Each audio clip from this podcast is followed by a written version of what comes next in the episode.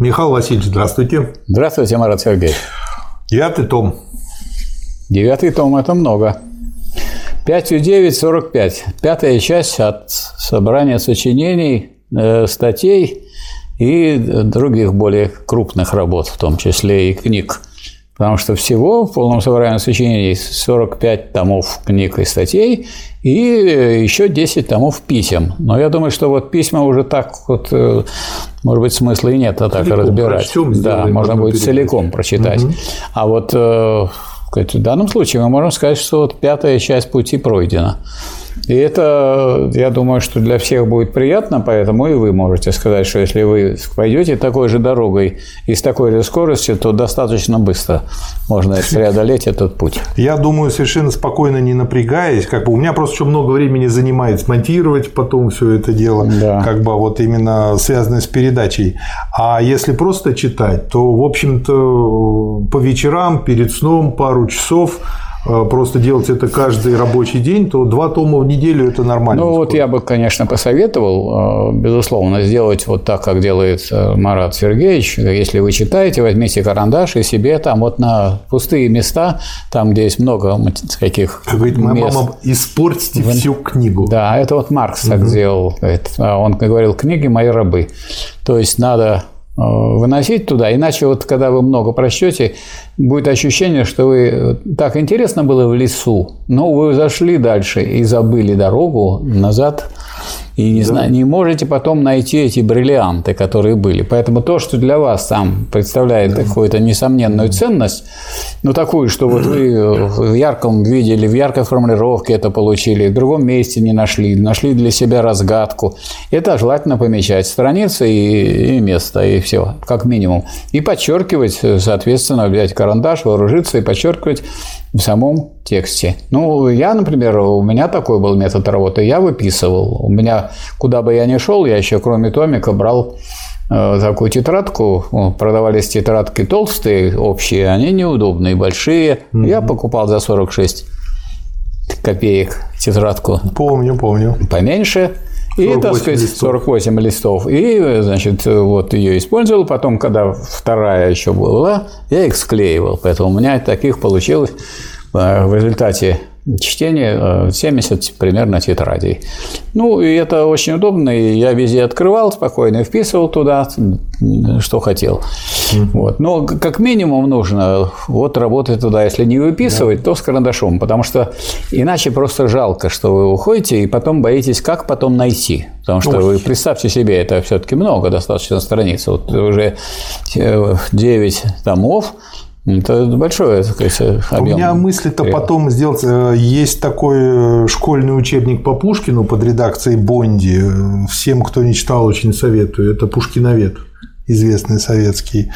И я хочу потом сделать что-то похожее по а, ленинским работам. Но не так, конечно, как Бонди сделал, но просто сделать какую-то подборку, выборку с комментариями, чтобы увязать это э, более четкой нитью э, да. с событиями, с историей, как бы расставить, просто как бы проявить акценты, ну, чтобы вот я, это легче было видно. А я хочу сказать, что я вот когда все прочитал, я понял потом, что вот как я могу поделиться с э, другими. И я понятно, что если это 70 у меня тетрадей получилось общих, склеенных из двух. Но это слишком много. Это опять надо снова много читать. А как короче? Короче, я взялся и стал читать уже не собрание сочинения, а свой конспект этот. Угу. И выписывать. И выписывать уже не интересное, а самое интересное. И не яркое, а самое яркое. И вот в результате этого самого яркого и получилась вот эта работа, которая называется «Главное в ленинизме», которая висит на сайте, и, так сказать, она в самого Которую начала обозначена. Скачать, да? Вы можете посмотреть, вы там можете увидеть такие всякие очень интересные и яркие высказывания, доказательства которых, обоснования которых, конечно, не в самих высказываниях, потому что доказательство, оно всегда связано с рассуждениями, с логикой, с мыслями. Поэтому ну, не, нельзя, скажем, э, э, запоминая и выписывая цитаты, стать марксистом или ленинцем. Надо понимать, как к этому Ленин пришел, как это получилось, но зато вы можете увидеть, какие богатства э, ждут вас впереди, и это не противостоит чтению полного собрания сочинений, ну, а может быть, даже наоборот, вам, так сказать, обещает многое, так сказать, в перспективе. Да, я думаю, это, естественно, не противостоит. Почему? Потому что это больше, знаете, мне что напоминает? Вот сейчас как учат в школе? ЕГЭ, применению формул, шаг влево, шаг вправо, этому не учат. И вот когда читаешь чужой конспект, вот такой очень краткий, по сути дела, это вот такие вот скелетные формы, формулки такие. И, конечно, они понятны, если конспект хорошо составлен, но а хорошо вполне пользоваться ими не получается, потому что ты не понимаешь, откуда они выведены, да. в какой области лучше, какие ограничения, ну вот всякие такие моменты. Ну, То как Ленин до этого дошел, да. Вот это вот все остается за рамками. Как да. он до этого дошел? Он шибко умный был. Ну, это не очень. Дело, сказать, это не объяснение. Не да, объяснение. Как бы, в фильме Фанфан Тюльпан. Как бы король, как бы, конечно, король, но он такой же мужчина, как и все. Поэтому как бы Ленин тоже человек, да. он туда доходил. Да. Значит, девятый том. А Он а, покрывает период, сейчас скажу, с июля 904 по март 905. То есть а, в апреле 905 уже был третий съезд, и, собственно говоря, в этом томе его как бы а, основной комплект материалов – это подготовка к третьему съезду. И все, что вокруг этого происходило. Причем третий съезд был собран именно большевиками. Да так сказать, не от отделенности от меньшевиков. Вот. А и большевики тогда отличались именно тем, что они э, вполне эту формулу освоили и усвоили и проводили, что надо создать организацию – революционеров, а в организации считать членом партии того, кто не только помогает деньгами, не тот, кто разделяет идеи, а тот, кто работает в одной из организаций и, следовательно, подчиняется дисциплине. То есть создавалась партия, которая могла по одному, так сказать, сигналу, по одному решению единодействовать. единодействовать. Да.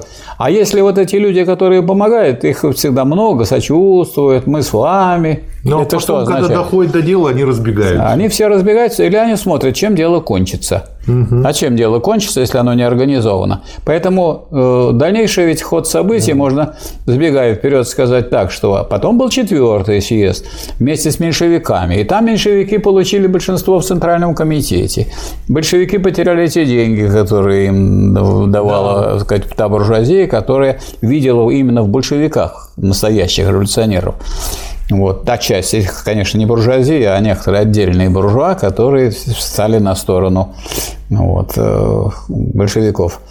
И э, после этого большевики когда получился этот четвертый съезд, они поняли, что ничего путного с меньшевиками быть не может. И была еще одна попытка Троцкого создать беспринципный августовский блок в 1912 году.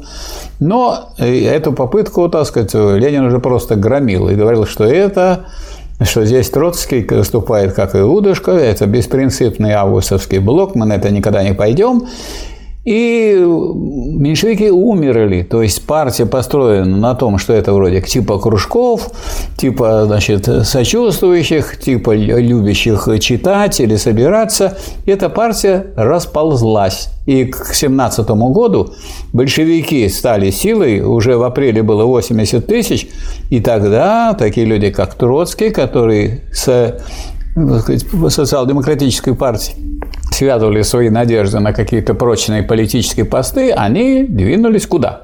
Уже не соединять большевиков, меньше не с кем было соединять, они двинулись вместе с межрайонцами в большевиков. И вот в августе 17 года вошли в большевистскую партию, и все. А меньшевики потом скатились до того, что они, э, многие из них поддерживали э, временное правительство по существу и участвовали на стороне буржуазии в гражданской войне.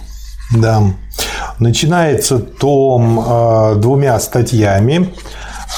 Первый материал – это «Чего мы добиваемся», а второй материал называется «К партии». И, в общем-то, по сути, первый материал э, э, является черновиком второго материала, потому что они как бы по всем пунктам совпадают, только уже видно, что текст вычитан и выглажен именно вот э, в обращении к партии. И видно, что человек, угу. Ленин думал над этим, работал. То есть он ему, чтобы обратиться, как вот сделать так, чтобы много людей услышали. Значит, надо сделать глубже этот материал, содержательнее, вот, так, чтобы он был э, к, к сущности приближен и так далее, так сказать, вы можете привлечь на свою сторону больше да. людей. И он, собственно говоря, вот э, в этом материале к партии и обращается ко всем партийцам со словами, что сейчас глубокий кризис, что сейчас тот момент, когда нужно активно работать, нужно помогать э, тому бурлящему движению, которое происходит в народе, в стране, mm-hmm. вот, но это не получается сделать, и он, собственно собственно говоря, четко пишет, что основу кризиса мы видим в переходе от кружковой формы жизни социал-демократии к формам партийным. Сущность ее внутренней борьбы в конфликте кружковщины и партийности. Это супер актуально, потому что да. если вы сейчас захотите ознакомиться с состоянием политической жизни, в России современной, то у нас, значит, существует на самом деле вот одна рабочая партия России, которая работает с рабочими. Я это могу а, очень определенно сказать, потому что рабочая партия России содействует функционированию Российского комитета рабочих. И участвовать в нем могут любые рабочие, если они делегированы пятью рабочими. И все. Никакой, никто не спрашивает, какой вы партии. Но когда собирается Российский комитет рабочих, там члены рабочей партии, один-два человека от РКРП, один бывает от КПРФ, то есть а от остальных не бывает. То есть эти все остальные организации сидят кружками, ночами переписываются там между собой в чатах, чатятся, чатятся и так далее, доказывают, что они есть рабочий класс, вот э, вдалеке от фабрично-заводских промышленных рабочих. И в итоге так сказать, вот то, что вот у Ленина написано, это вот буквально сегодняшний день становления рабочей партии в России. Смотрите, Михаил Васильевич, значит, как вот мне тут э, Ленин понравился, как охарактеризовал интеллигенцию и почему она такая. На 15 странице.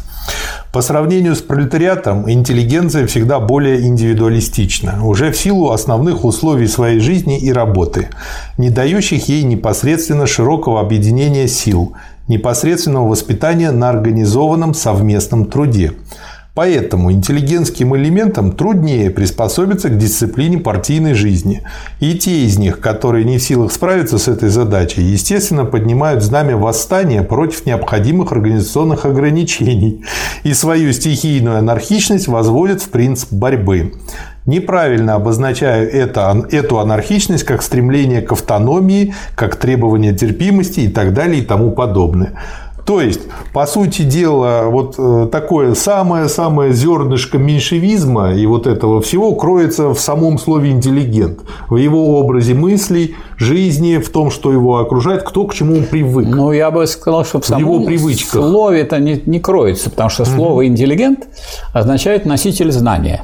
И вот там в других работах Ленин показывает, и особенно вот когда мы дойдем до 29-го тома, он рассматривает там некоторые работы Плеханова. Ну, это скоро будет уже. Плеханова. Да.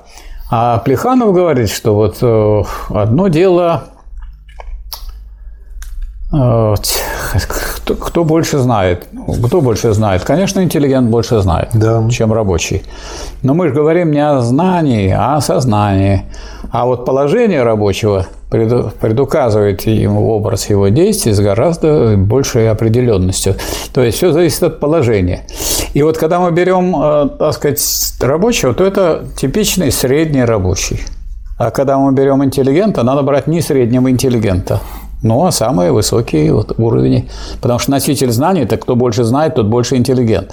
И вот такие люди, самые высокообразованные, если они действительно высокообразованы, они легко переходят на позиции рабочего класса, потому что именно они осознают его прогрессивную историческую роль. Ну, таких очень мало среди интеллигентов. А много и не надо.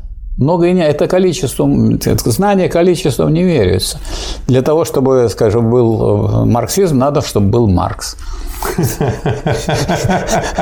И Энгельс, чтобы был, чтобы его друг, потому что Энгельс его, так сказать, подвел да, к, к политэкономии и популяризировал то, что делал. И он э, обеспечил дальнейшее развитие и даже публикацию капитала Маркса, потому что Маркс только смог подготовить первый том печати и издать при жизни. И при жизни Маркс увидел э, русское издание капитала, а до этого они так критически относились к России, что это вообще источник вообще реакции в Европе. И тут вдруг оказывается именно вот это произведение впервые на, другом языке опубликовано в России. Вот что произошло. Вот, поэтому Конечно, когда мы говорим интеллигент, ну, я думаю, это надо к, к этому слову, к этому понятию относиться как с большим уважением. Но настоящие интеллигенты, они служат народу, а не тем, кто грабит народ. Да. Ну и, собственно говоря, вот из этого невыносимого положения, которое сложилось в партии, собственно говоря, Ленин э, следующий видит выход. Цитирую. «Первым средством выйти из него мы считаем полную ясность и откровенность в партийных отношениях. Среди грязи и тумана нельзя уже найти верную дорогу. Каждое партийное течение, каждая группа должны открыто и определенно сказать, что они думают о нынешнем положении партии и какого выхода из него они хотят. С этим предложением мы обращаемся ко всем товарищам и представителям всех оттенков партии. Практически выход из кризиса мы видим в немедленном созыве третьего партийного съезда. А почему я на это обратил внимание? Не только потому, что здесь кратко, четко, ясно донесено, почему все это делается, но и потому, что а, как бы есть э, такое слово доверие. И есть три момента, которые это доверие развивают. Первый момент – это прозрачность. Ну, тут Ленин просто говорит о том, что нужно иметь полную ясность, другими словами, про прозрачность. Потом, чтобы дальше развивать доверие, а, нужно совместное действие для того, чтобы понять надежность друг друга. То есть открытое выяснение позиций. Ну, то есть нужно не только доверять, но и проверять. Да. И третий, третий момент доверия – это уже единство взглядов. И, собственно говоря, вот из такого открытого обсуждения рождается единство взглядов. То есть, совершенно не зная этой модели, которая была, в общем-то, в 21 веке создана, а, Ленин действует интуитивно, четко по этой модели. И вот это мне очень понравилось. То есть... Может, он не по модели, а по понятию? действует. Потому что вот что такое единство? Угу. Единство это не означает, что это кто-то один. Потому что если один человек, вы же не будете говорить про Иванова, что он, у него единство Иванова с самим собой. Вот разлад у Иванова с самим собой бывает, душевный разлад. И, так сказать, от этого... Так ну, а почему? Быть в согласии с самим собой. Вот, Есть фраза. вот, вот я и говорю, с самим собой. Но когда подразумевает единство, это всегда единство многих. Угу. То есть, единство различного. А если уж мы дальше пойдем, конечно, и к диалектике, и, и обратимся уже к, к науке логики Гегеля, никакого другого такого единства, как единство различного, не бывает. Но какое тогда единство имеется в виду? Что вы можете сто раз быть различны и по цвету глаз, и, и по национальности, и по возрасту, и по положению. И вы можете быть рабочим, а вы можете быть интеллигентом, а вы можете быть и так сказать, сыном буржуа, как Энгельс. Но единство должно быть в главном и основном. А что главное и основное э, в в партии рабочего класса. Главное основное – это служение рабочему классу. Его не отдельным рабочим, не каким-то группкам рабочих, не прихотям рабочих, не заблуждением рабочих, не заигрыванием там с рабочим классом, а наоборот, э, прояснение сознания рабочего класса, чтобы рабочий класс сам осознал свои интересы и организовал свою борьбу, и в этой борьбе интеллигенты занимают очень важное место, потому что без Ленина, там, без Маркса, без Энгельса немыслимы себе вот эти победы рабочего класса, и поэтому это не есть принижение вообще положения интеллигентов в партии, а это есть возвышение их до того, что, чем они и являются. Они носители знаний, и это знания они несут рабочему классу, а до этого мы читали, что такое партия да, раньше. И вы говорили, что партия – это соединение научного социализма и организованности рабочих, с рабочим движением. А научный социализм кто является его носителем? Интеллигенты. Интеллигенты, которые становятся на позиции рабочего класса. Поэтому никакого тут принижения или непонимания там роли интеллигентов тут нет. Наоборот, возвышение. Люди возвышаются до, до того, что они обучают класс, организуют класс и направляют его, а вовсе не снижают. Вы мне напомнили, как бы, меня волю, я волю случая познакомился с космонавтами, с реальными космонавтами, а вот, и с одним из них, Авдеевым Сергеем Васильевичем, ему уже далеко за 70, он в хорошей форме, слава богу, и э, он устал отвечать на вопрос, связанный, как стать космонавтом. У него на это есть гениальный ответ. А, нет, на вопрос, а как вступить в сообщество космонавтов? Он говорит, да как, как вступить? Очень просто слетайте туда разок, и вы автоматически попадете. Вот, вот и как, как стать интеллигентом? Да, да все просто, делай свое дело и будешь интеллигентом. Да. да. Делай свое дело со знанием дела. Да. Применяй вот это, это знание это на практике. уточнение, да. да. Дальше, после того, как вот он указывает, ну, как бы говорит о том, что э, предлагают сделать, он рассматривает несколько ну, контраргументов, как э, часто говорят там. Например, нам говорят, съезд приведет к расколу. Объясняет, почему съезд в принципе не может привести к расколу, потому что раскол уже де-факто есть. Нельзя уже сломать второй раз то, что и так уже сломано. Или говоря, говорит, значит, указывают на возможность примирения без съезда. На что он говорит, ну а как получается примирение, когда все разбросаны по разным далям и весям, и просто получается, что наоборот будет только разгораться конфликт. Или говорят, что съезд не может достигнуть цели, потому что до сих пор не выяснены разногласия, на что он прям уже возмущается впрямую.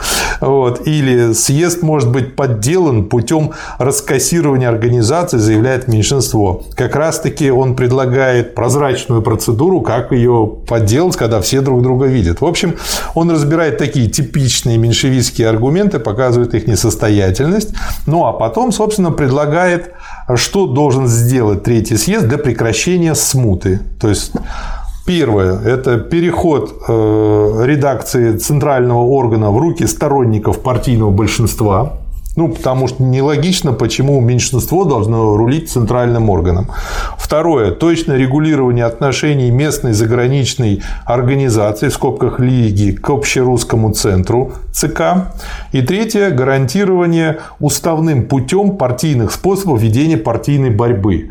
То есть, Ленин во многих работах и в этом томе, и в других указывает, что меньшевики очень любят сами делать то, в чем обвиняют большинство. То есть, что имеет имеется в виду? Их мало, поэтому они создали большинство в центральных органах, их как бы хватало на центральные органы. И там большинством проводили свои меньшевистские э, решения. Но это, опять же, вредит общему делу, потому что все равно же они остаются при этом, если сосчитать всех, э, в меньшинстве. И вот, э, соответственно, чтобы этого не было, вот такого кулуарного, нужно как бы продумать и запустить механизмы, которые гарантируют открытую партийную борьбу. Какой это год?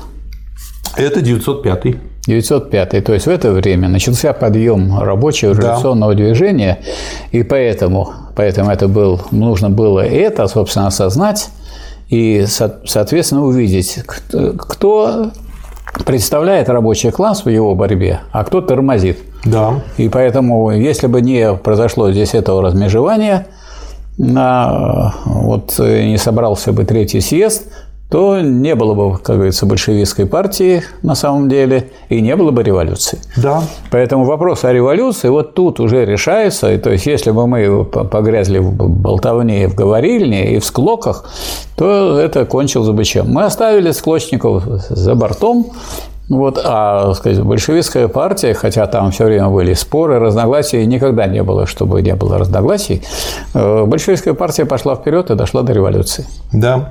И э, тот факт, э, что Ленин дальше предлагает, э, увидев в том, что меньшинство-то всегда будет в партии, Ну, всегда Конечно. будут делиться голоса Конечно. по каким-то решениям. И он понимает, что может так получиться, что большинство будет в чем-то и неправо. И вот чтобы подстраховаться от таких ситуаций, когда большинство случайно, не случайно, но проводит неверное решение, чтобы дать меньшинству донести свою позицию, он предлагает тоже ряд мер и для меньшинства, которые э, позволят улучшить ситуацию в партии. Ну, например, там, к необходимым условиям такого поворота мы относим следующее. Предоставление меньшинству одной или более литературной группы с правом представительства на съездах. Самые широкие формальные гарантии относительно издания партийной литературы. То есть, даже находясь в меньшинстве, доступ к партийной пишите, литературе да. пишите, отстаивайте свою позицию. Ну и там э, дальше как бы подробно не буду перечитывать. Вот. И э, дальше он пишет. Следует также, сообразуясь с указаниями партийной критики, пересмотреть первый параграф устава в смысле более точного определения границ партии и так далее. Вот. Ну и, в общем, как бы... Я хотел бы здесь вот э, отметить одно обстоятельство, что Ленин потом в других томах и в будущем он э, многократно повторяет такую мысль, что большевики никогда не боялись оставаться в меньшинстве. Во-первых, да? Они на четвертом съезде, вот после третьего на четвертом съезде оказались в меньшинстве. Угу. И испугались они? Нет, они, сказать, поняли, что меньшевики ведут не туда, и это меньшинство съезда и меньшинство, так сказать, как бы, которое на съезде оказалось меньшинством, оно вовсе не было меньшинством в партии, сорганизовалось, и уже начиная с пятого съезда никогда больше к союзу с меньшевиками эту ошибку не, не повторили. Не повторили. Да. Это раз. Потом наступил 14 год. Вот и, так сказать, уже началась борьба не в рамках только так сказать, России, а в рамках международного рабочего движения, в рамках социал-демократического движения. Вот Каутский. Каутский по существу ведь предал рабочий класс. Он э, предал рабочий класс вместе с теми, кто пошел в правительство, вместо того, да. чтобы выступить против военных кредитов, против этой бойни, которая была развязана в 2014 году. И там Ленин пишет, что большевики никогда не боялись оставаться в меньшинстве, и про Каутского пишет «лакейство э, оппортуниста перед большинством партии. Mm-hmm. То есть, а там ведь сложилась в Европе такая ситуация, что большинство партий во всех этих странах оказалось оппортунистическим, и меньшинство революционным. И даже люди из меньшинства тоже стали предавать. Да, вот он говорит, Жульгет, товарищи рабочие, учитесь на примере всей жизни Жюля Геда за исключением его измены в 2014 году. То есть mm. этот вопрос о большинстве меньшинстве, он все равно не главный. Вопрос не в том, кто в большинстве, вопрос в том, кто верно служит интересам рабочего класса. И люди, которые э, взялись сказать, на всю жизнь Э, служить интересам рабочего класса, они, если останутся в меньшинстве, они не перестанут бороться за интересы рабочего класса. Завтра вы соберете большинство, наберете каким-то образом людей, они проголосуют, и что? И мы будем лакеями буржуазии. На это Ленин никогда согласиться не мог, и поэтому он всегда был задиристым человеком. А вот считали, что он там бунтарь, что он э, человек неуступчивый, что он это очень резкий и так далее. И Ленин показал, что да, если речь идет о борьбе классовой, так надо в самой партии не допустить, чтобы партия превратилась в орудие противоположного класса. Да. На 23-й странице, для тех, кто хочет, есть очень короткое письмо пяти членам ЦК, как раз-таки, на мой взгляд, является хорошим примером использования вот этими меньшевиками ЦК как большинством. А следующий материал, э, побольше который ответ, Розе э, Люксембург. Сейчас. Она раскритиковала. Тут ответ дается и на английском, и на русском языке. Так что для изучающих или знающих немецкий можно прочесть на немецком. На немецком языке и на русском. Да, на русском и на немецком. Я просто английский учил, поэтому у меня mm. на автомате вылазит английский язык. Вот. И, э, ну, вот как бы я кое-что, какие-то цитаты э, выделил для себя. Она повторяет лишь голые фразы, не давая себе труда уяснить их конкретный смысл. Она запугивает различными ужасами, не изучив действительные основы спора. То есть, э, как я понял, э, Роза Люксембург особо не разобралась и что-то там вынесла. Вердикт. Это уже были, так сказать, как бы люди, чиновники, руководители солидной да. партии. Той такой настолько солидной, что она вдруг превратилась в 2014 году в буржуазную. Да. Ленин никаких уступок в идеологических вопросах не допускал. Не может быть идеологически. Вот в практике могут быть уступки и компромиссы. Да. А в идеологии компромиссов, согласно Ленину, да. быть не может. Почему? Потому что компромисс в идеологии – это отход от истины. А отход от истины – это переход на лживую позицию. Да. А на лжи, по лживой дороге вы ни к чему хорошему прийти не То может. есть можно э, проводить компромисс по второстепенному чего-то, а да. по основе, по сущностному Нет, нельзя. Невозможно. Ну и дальше он как бы дает совет читателю, который хочет разобраться. Читатель, который даст себе труд изучить первоисточники нашей партийной борьбы, а, легко поймет, что высказывание товарища Роза Люксембург об ультрацентрализме, о необходимости постепенной централизации и так далее конкретно и практически являются насмешкой над нашим съездом. А абстрактно же и теоретически, если здесь можно говорить о теории, являются прямым опошлением марксизма, извращением настоящей диалектики Маркса и так далее. Хотя Роза Люксембург, как вы понимаете, да. была признанным лидером германской социал-демократии. Да. Ну, уважаемым. Как бы признанный лидер тоже человек, тоже может ошибаться. Вот. Ну и, собственно говоря, как они начали э, борьбу за третий съезд, они создали бюро комитетов большинства. И от имени э, этого бюро они опубликовали свои ближайшие задачи, что и делать. Ну и вот цитирую. Наши ближайшие задачи. Идейное организационное сплочение большинства в России и за границей. Всесторонняя поддержка и развитие издательства большинства, начатого за границей товарищами Бон, Бонч-Бруевичем и Лениным. Борьба с бонапартизмом наших центральных учреждений, контроль за правильностью мер по созыву третьего съезда, содействие положительной работе комитетов, дезорганизуемой агентами редакциями и нового ЦК. То есть э, борьба как бы шла очень э, нешуточная. Есть очень интересный материал, который называется «Земская компания. План Искры». Сейчас открою. Тут вот у некоторых материалов есть фотографии обложки, что относит нас в то время и тоже достаточно интересно.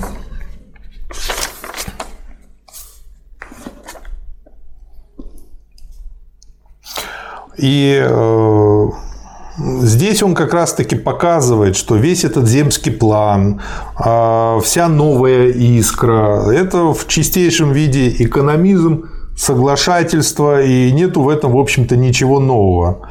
Вот. Э, и цитирую, выдвигание в качестве центрального фокуса воздействия на земство, а не воздействие на правительство. То есть они в своем плане предлагали сосредоточить партийную и политическую борьбу в на земство, а не на правительство э, царское.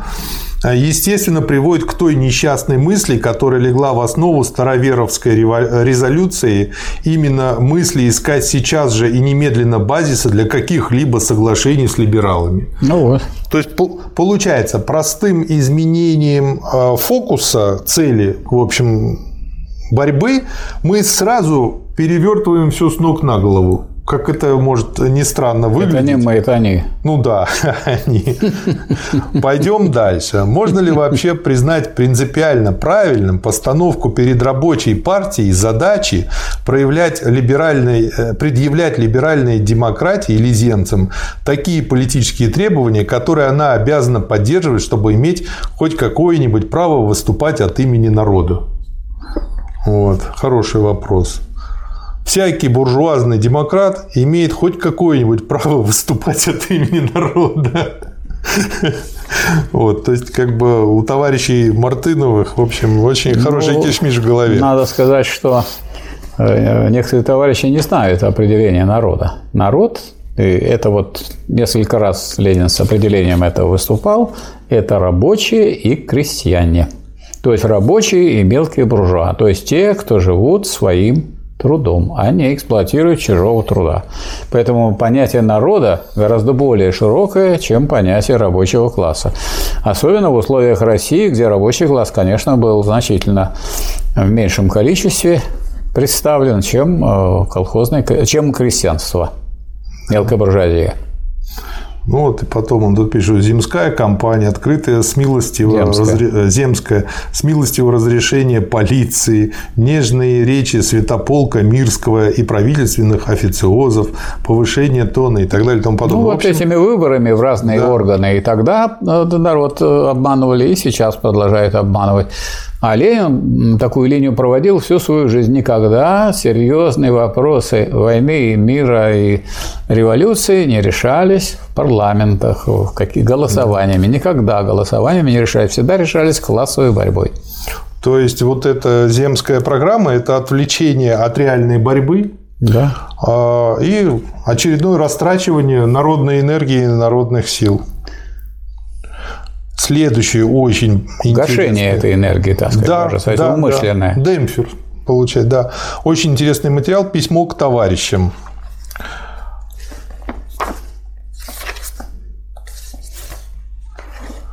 Теперь яснее ясно уже стало, что почти вся деятельность перебежавшего к меньшинству ЦК посвящена отчаянной борьбе против съезда. И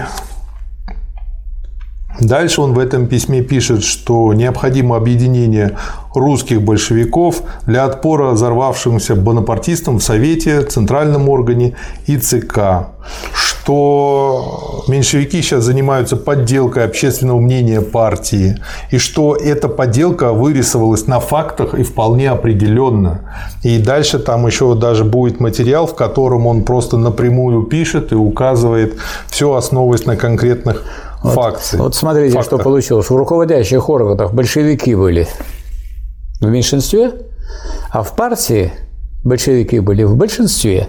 Да. И вот это меньшевистское руководство, которое использовало свое большинство в этих органах, пыталось остановить созыв съезда, чтобы сохранить это большинство в руководящих органах и направлять в каких-то других интересах ну, деятельность партии. Как они думают, да. Как они думают. Да. И вот поэтому, так сказать, съезд, который собирал Ленин, означал э, прекращение, так сказать, таких попыток и выход на дорогу, на дорогу, которая вела бы к революции. И удалось это сделать. Мне очень понравилась фраза, как бы партия без органа, орган без партии. Очень смачная. Я ее сейчас выделил. Угу. Так, 105.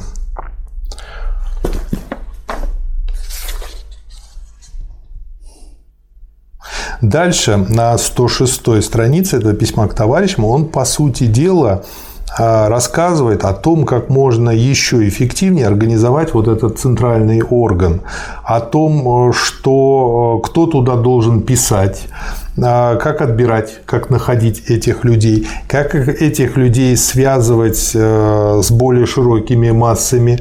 То есть, по сути дела, он тут э, показывает информационно-организационную структуру этого органа и э, как сделать его эффективным как сделать его именно органом всего большинства. То есть имеется, как я понял, что имелось в виду, а, грубо говоря, очень многие люди считают, что орган большинства – это тот, у кого, грубо говоря, много подписчиков. Вот у меня много фолловеров, много подписчиков, и они подразумевают, что орган большинства с той точки зрения, что они на это большинство могут влиять. А Ленин как раз тут пишет про то, как собирать информацию из да, первых рук. На него снизу. рабочий класс мог повлиять. Да, чтобы и для него орган большинства это тот орган, на который влияет само большинство. Большинство и вот рабочего он, класса России. Да, и вот он тут показывает, как организовать вот центральный орган так, чтобы он не стал опять меньшевистским, и чтобы это было очень эффективно. Вот он нас возвращает к размышлениям на тему о том, что мы должны думать о проблемах партии или проблемах рабочего класса в связи с партией. Угу. То есть рабочий класс, конечно, без партии слеп, в этом смысле он победить не может, но не надо превращать проблемы партии в некие самостоятельные проблемы. Все-таки задачи, которые стоят перед рабочим классом, они стоят не, не только перед партией, они стоят именно перед классом. Вот, скажем, если э, у нас в 2017 году в апреле было 80 тысяч членов большевистской партии, угу. то если сейчас у нас десятки, сотни членов рабочей партии, это беда не только партии, это беда, прежде всего, рабочего класса. Если рабочий класс в числе своих самых сознательных, самых э, умных, революционных и преданных делу этого класса людей думает, что можно стоять в сторонке и смотреть, как разворачиваются дела в партии, почему она медленно готовит социалистическую революцию, то он на самом деле должен подумать о том, что это его обязанность создать такую партию, обязанность класса и призвание класса создать такую партию, которая была бы его, была его авангардом, потому что это голова класса, авангард класса это его голова. И думать, что эту голову как со стороны можно притащить или как-то изобразить, невозможно. То есть это дело и проблема, прежде всего, самого рабочего класса. Поэтому, когда мы обращаемся с какими-то проблемами партийными, то мы должны обращаться не только к членам партии, к членам самого класса рабочего. Рабочий класс сегодня в России должен создать свою партию, он должен сделать фабрично-заводские организации на заводах, он должен делать городские организации во всех крупнейших городах, и тогда, если он будет бороться, выставлять свои требования на всех предприятиях и будет, соответственно, вести коллективные трудовые споры, которые все у нас, так сказать, э, расписаны в наших законах действующих, и э, право на забастовку признано и в Конституции, в 37 статье, и в Трудовом кодексе, значит, э, могут быть созданы забастовочные комитеты, а органы, которые создаются из представителей забастовочных комитетов, это уже советы. Поэтому, а дело уже советов, они останутся просто, так сказать, наблюдателями за деятельностью буржуазного государства, или эти советы могут решить помочь буржуазному государству освободиться от тяжелой государственной работы и взвалить ее на свои плечи. Да, ну и вот просто как иллюстрация того, насколько он уделял э, внимание организации, ну то, что у кибернетиков называется контуру обратной связи, э, то есть чтобы от первых э, рук получать реальную правдивую информацию, что нас насколько обязательно единство в действии, в решении, настолько же неверно в... А, так. Особенно предостеречь хотели бы мы от приема концентрации переписки только в комитете и только у секретарей. Нет ничего вреднее такой монополии. Насколько обязательно единство в действии, в решении, настолько оно неверно в общем информировании, в переписке. То есть информацию нужно получать напрямую, минуя любую бюрократию. А вот действие, оно уже должно идти по централизованным каналам. И э, как бы есть вот две типичные ошибки. Нецентрализованные действия и централизованное получение То есть э, информации. решения вырабатываются, конечно, совместно, да. коллективно, а вот проводятся они уже, так сказать, э, да. так сказать как да. единство действий. Очень короткий и очень смачный документ. Следующее извещение об образовании Организационного комитета и о созыве третьего очередного съезда Российской социал-демократической рабочей партии. А тут объясняется, почему все это собирается, а, объясняется, как э, это будет все собираться, и а, дается там 7 пунктов о том, э, относительно условий созыва этого съезда, как это будет происходить, кто приглашается, кто не приглашается и почему. И написано, что меньшевики тоже приглашаются. То есть то, что они потом отказались участвовать, это было их право. Но не загонять же их силком. Ну вот нам э, именно потому, что мы уже живем после всех этих событий, ясно, что вот если бы эти меры не были предприняты Лениным и его соратниками, э, социал-демократическая партия России превратилась бы в такую же социал-демократическую партию, которая к 2014 году да. превратились в предателей дела рабочего класса. Да. А получилось наоборот, именно РСДРП Б э, сохранила честь вообще рабочего класса и революционного движения, и поэтому именно в России Поэтому совершилась социалистическая революция. Да. Ну и, собственно говоря, по этой причине был организован новый центральный орган, который назвали «Вперед». И там, собственно, по-моему, чуть ли не в первом выпуске, тут вот есть его фотография, статья вышла «Самодержавие и пролетариат». А, и э, цитирую, значит, «Царь намерен сохранить и отстаивать самодержавие. Царь не желает изменять формы правления, не думает давать Конституции. Он обещает, только обещает всяческие реформы совершенно второстепенного характера. Никаких гарантий осуществления этих реформ, разумеется, не дается. Полицейские строгости против либеральной печати усиливаются не по дням, а по часам. Либеральные газеты впадают в унылый тон и просят прощения у корреспондентов, письма которых они не смеют печатать. Это мне сейчас напомнило, что мы не можем напечатать э, как бы вашу статью, потому что вы гомосеков назвали гомосеками. Вот что-то такое. То есть сейчас тоже есть очень много похожего. Я не, я не, вижу, я не вижу препятствий в том, чтобы сейчас напечатать какую-нибудь статью. Я думаю, что сейчас, так сказать, э, нынешнему буржуазному государству российскому приходится бороться, на самом деле, по существу больше с агентами иностранных государств. Это да. Вот это, это вот, факт. Э, потому что сидят люди, которые так или иначе получают деньги из-за границы, и они думают о том, как у них там, как говорится, и дети, и деньги, и счета, и так далее. Поэтому, скажем, вот именно с этим, прежде всего, нужно бороться. Вот. А я думаю, что внутри России нам будет легче разобраться. И мы без, без помощи да. иностранных э, империалистических государств обойдемся. И вот что тут дальше? Мне он просто нравится, как выводит он э, именно диалектически. Вот спрашиваю, где диалект, где диалект? Вот еще раз диалектика э, установки и восприятие интеллигенции. То есть вот получается, что значит царь запрещает Либеральные газеты отказываются печатать, потому что царь-батюшка запретил. Вот. И э, как бы получается, что э, как бы интеллигенция впадает в ступор и уныние. И дальше вывод. Русский террор был и остается специфическим интеллигентским способом борьбы. То есть интеллигенция не, не вышла своим пониманием и восприятием выше, чем обычная террористическая борьба. И дальше э, как бы делаю э, купирование цитаты. У нас в России одной из самых распространенных и живучих иллюзий является та, будто наше либеральное движение не есть буржуазное движение.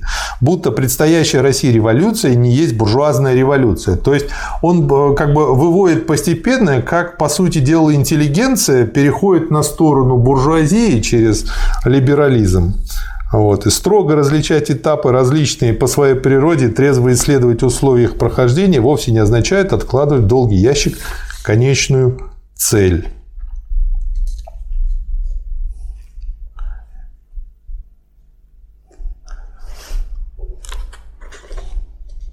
Правительство ведет отчаянную игру, чтобы вывернуться, отделаться грошовыми уступками, в чем должна выразиться немедленно поддержка конституционалистов пролетариатом.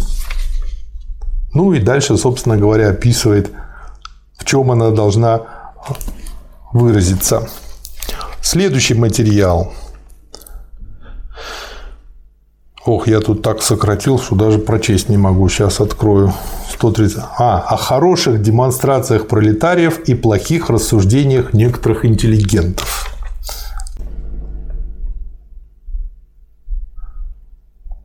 Чем состоит неверность и вредность новоискровской теории о новом методе, о высшем типе, типе мобилизации сил пролетариата. То есть, как бы мне это напомнило, что сейчас говорят, марксизм устарел. Это же 150 лет назад, господи. Ну, вальс устарел. Да, вот э, только арабские цифры не устарели почему-то, как бы, и почему-то, э, как бы, и теорема э, Пифагора, ширина, Пифагора не, не да, устарела. Ширина колеи не устарела, хотя от римских телег идет. Вот, а, а это почему-то устарело. Да, и шар, и колесо почему-то не устарели до сих пор. Чем мы до сих пор их используем, непонятно.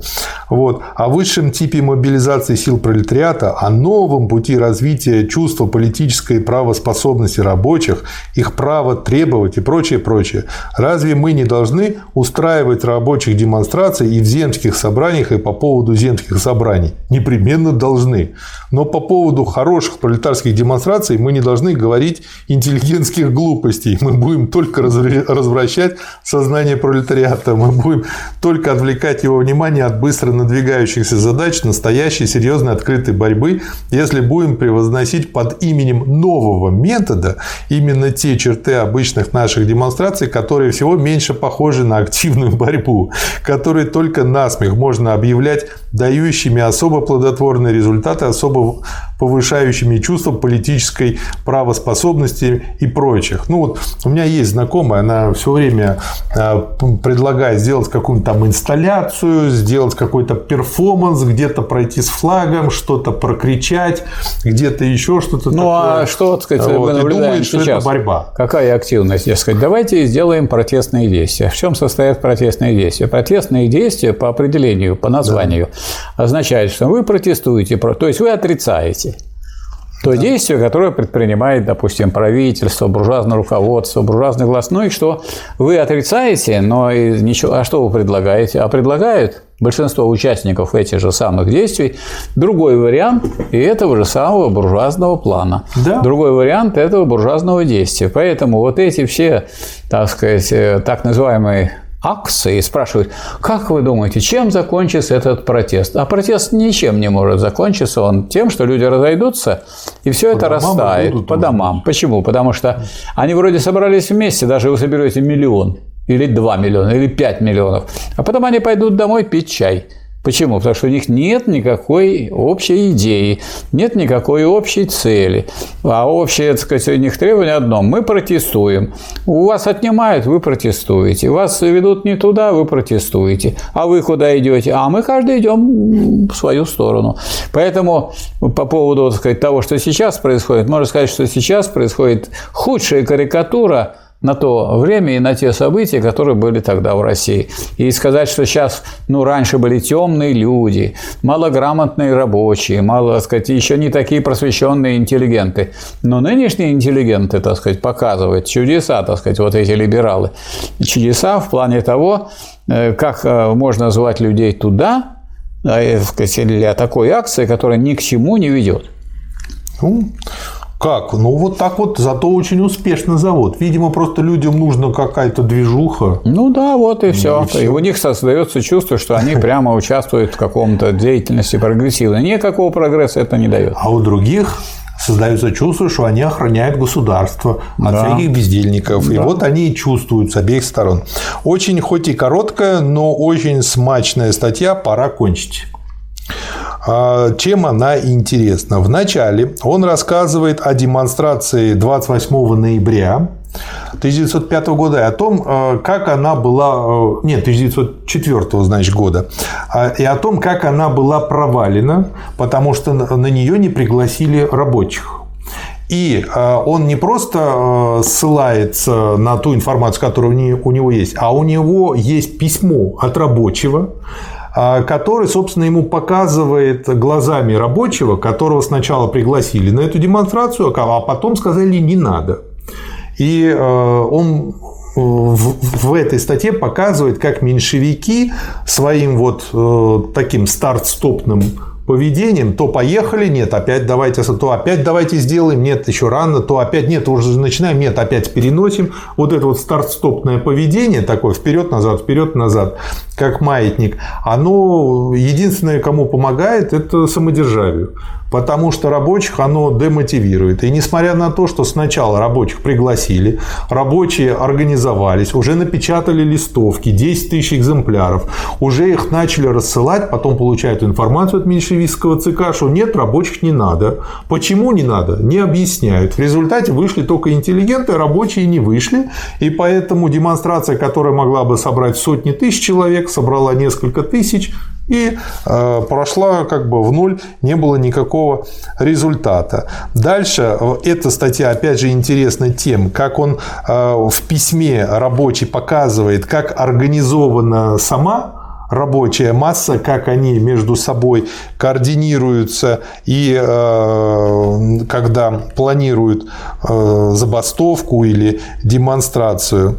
Потом на странице 146, сейчас открою, вот. А, значит, э, цитата. Представитель меньшинства – это из письма рабочего, это не сам Ленин. Представитель меньшинства противится, мотивируя тем, что, и дальше цитата этого представителя меньшинства, не все рабочие достаточно развиты для того, чтобы сознательно принять участие в демонстрации и отстаивать требования, выставленные комитетом. То есть, старые песни о главном 33. Опять народ не тот. Вот народ не, нравится им народ. Попался, Они да. такие все вот как бы хорошие, а народ не тот. Дальше Ленин э, уже, как бы сам Ленин в своей стадии разбирает по стадиям весь этот кризис. Там первая стадия, вторая стадия, третья. Показывает, э, как э, Плеханов съехал на меньшинство. То есть он, как я понял... Мишельская позиция. Да, да. А он решил просто из лучших побуждений пойти на уступки. Ну, как бы, ну, слабенькие они, давайте им как бы уступим. А те как бы слабенькие-слабенькие, а как до еды, так всю руку откусили. И постепенно он вот так вот, идя, идя каждый раз на уступки, а те все больше и больше усиливали позиции, так и скатился э, в меньшевизм. меньшевизм да. да. Вот. И в итоге основатель русского марксизма оказался противником социалистической революции. Да. Существу. Вот. Ну и в результате, да, и в результате он просто вот дальше по шагам показывает, почему, собственно говоря, э, единственный э, выход э, получается – это созыв третьего съезда, без которого партия может просто прекратить свое существование. Вот. И как бы он пишет, что как бы, ну, это нужно делать как можно быстрее, вот, и что не делать этого критически нельзя.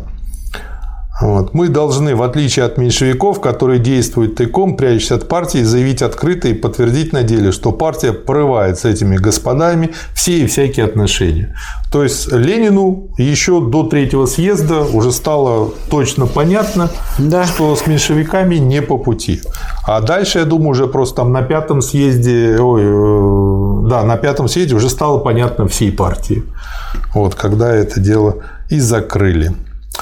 Очень интересная статья про падение Порт-Артура, где он э, как бы описывает, собственно говоря, почему это произошло, э, что привело к этому, и как бы для, что для европейской буржуазии есть чему пугаться, чего пугаться, а вот пролетариату есть чему радоваться, потому что падение Порт-Артура показало гнилость монархии. Вот, и рассказывает о том, э, как все, в общем, хорошо в кавычках там было организовано, что привело к тому, что получили поражение от страны, которая никогда не считалась образцовой в военном деле. Вот. И я тут для себя особо подчеркнул сейчас, так, 159 страница, значит, Русский же интеллигент настроен обыкновенно революционно лишь до 30. 30 примерно лет.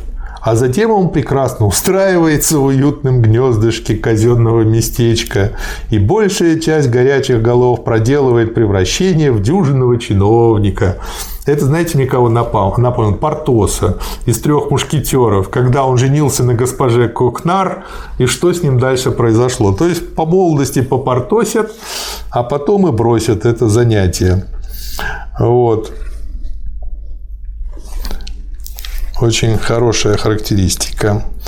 А, очень интересная статья называется «Соловей и басни». Рабочий имел несчастье поверить проповеди, проповеди новоискровцев. Новоискровцев. Он так и сыплет поэтому рабочедельческими фразами в духе Акимова. Имеется в виду рабочий, который написал письмо а, в редакцию центрального органа. Наши руководители-интеллигенты э, это дальше цитируется рабочие, не ставили себе задачи развивать сознание и самодеятельность рабочих. Стремления к самодеятельности систематически преследовались. Ни в одном из типов организации не было и нет места для развития самодеятельности рабочих. Это просто вот цитаты, которые у Ленина перечислены. Экономическая борьба была совсем заброшена. Даже на пропагандистские агитационные сходки рабочие не допускались. Вот даже так. Демонстрации пережили себя. Все эти ужасы, о которых давно кричало старое рабочее дело против старой искры, вызваны, конечно, бюрократическими централистами, ну и так далее. То есть, э, как бы Дальше уже э, как бы сам рабочий говорит, где гарантия, что в комитетах не будут заседать одни лишь интеллигенты. Э, то есть получается, чем интересна вот эта статья и тем, что вот он там много цитирует этого рабочего, брошюру новая искровцами выпущенную, тем, что подробное изучение этой брошюры, оно начинает как раз-таки работать против них, и э, анализ показывает, что если просто читать это незашоренным взглядом, то становится понятным, почему они не правы. Так.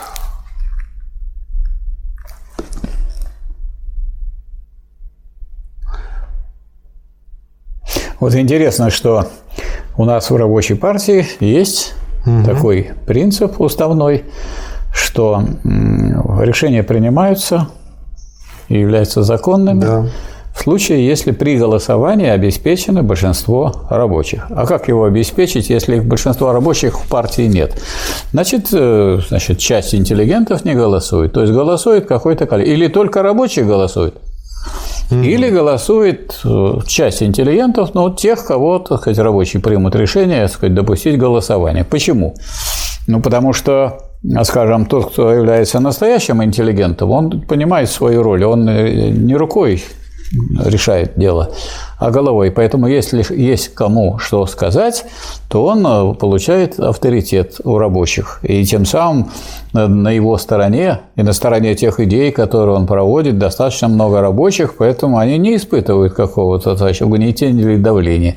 И наоборот, люди, которые не хотят служить рабочему классу, а хотят, чтобы рабочий класс был у них на посылках, они под видом это, лозунга такого, что давайте демократический централизм. А поскольку большинство в партии интеллигенты, а не рабочие, рабочий, тогда мы давайте, так сказать, будем решать большинством интеллигентов и перестанем быть рабочей партией. Нам вот э, в этом году пришлось освободиться от да. целого ряда товарищей в Москве и целого ряда товарищей в Нижнем Новгороде, которые встали на такие позиции под лозунгом, что они, дескать, за демократический централизм, а мы за то, чтобы решающие силы в партии рабочего класса были рабочие.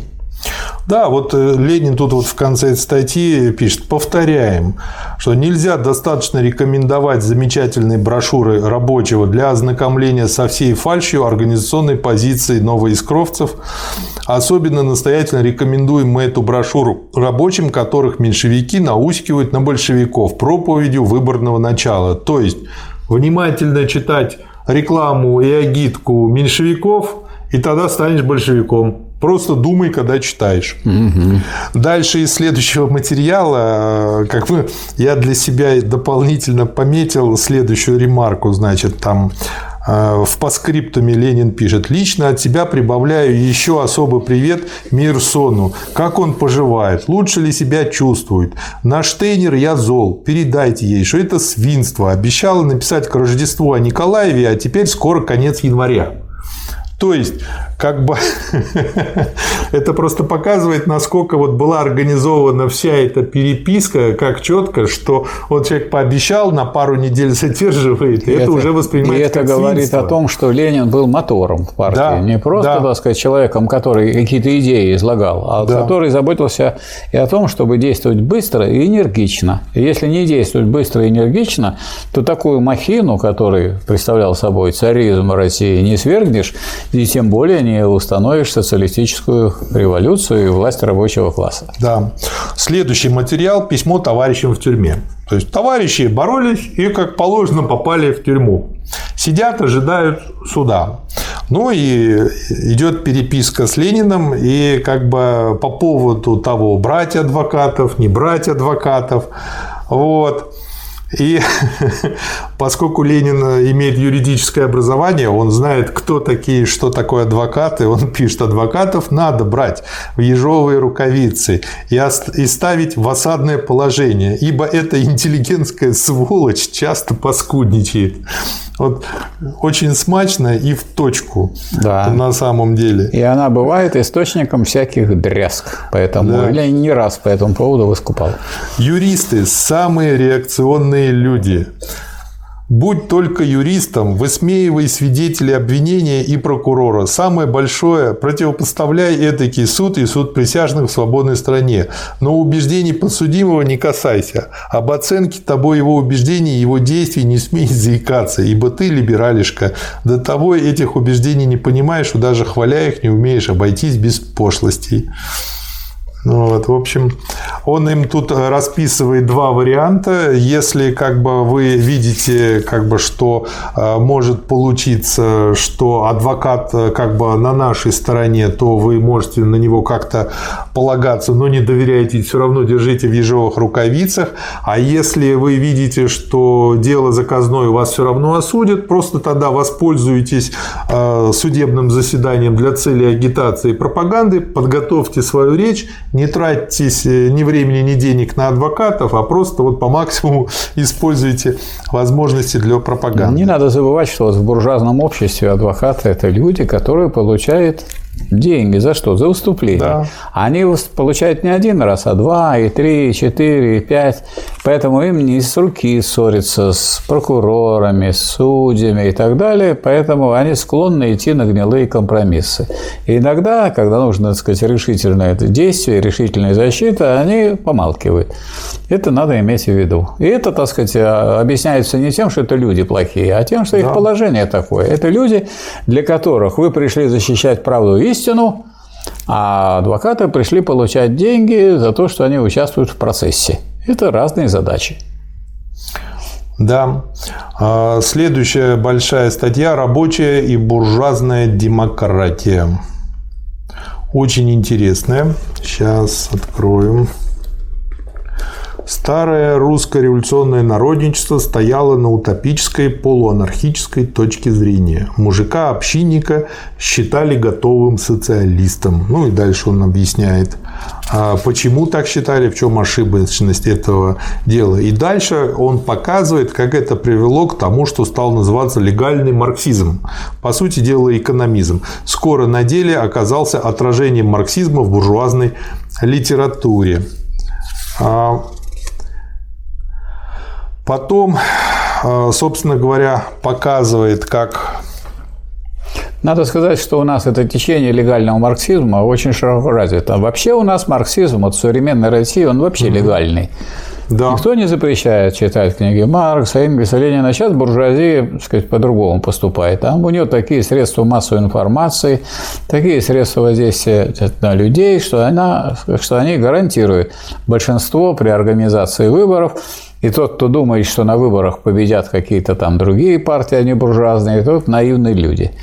Вот, поэтому и нет нужды. А тогда еще была такая картина, что наказывали там при царизме, естественно, и за изложение марксистских взглядов. Поэтому для того, чтобы их не наказывали, Товарищи приспосабливались. А как приспосабливались? Они э, видоизменяли марксизм или брали из него то, что... Что можно говорить? Что можно говорить, от сих да, до сих, да. что не, не вызовет какого-то беспокойства и так далее. Да, как бы юбка какой должна вот, быть длины? Вот, вот у нас марксистов таких, которые являются псевдомарксистами, пруд пруди. Да. Начинаешь тогда думать о том, как они относятся к диктатуре пролетариата, хотят ли они или готовы ли они служить рабочему классу. И чем это подтверждается? Оказывается, что их гораздо меньше сразу, чем, так сказать, кажется.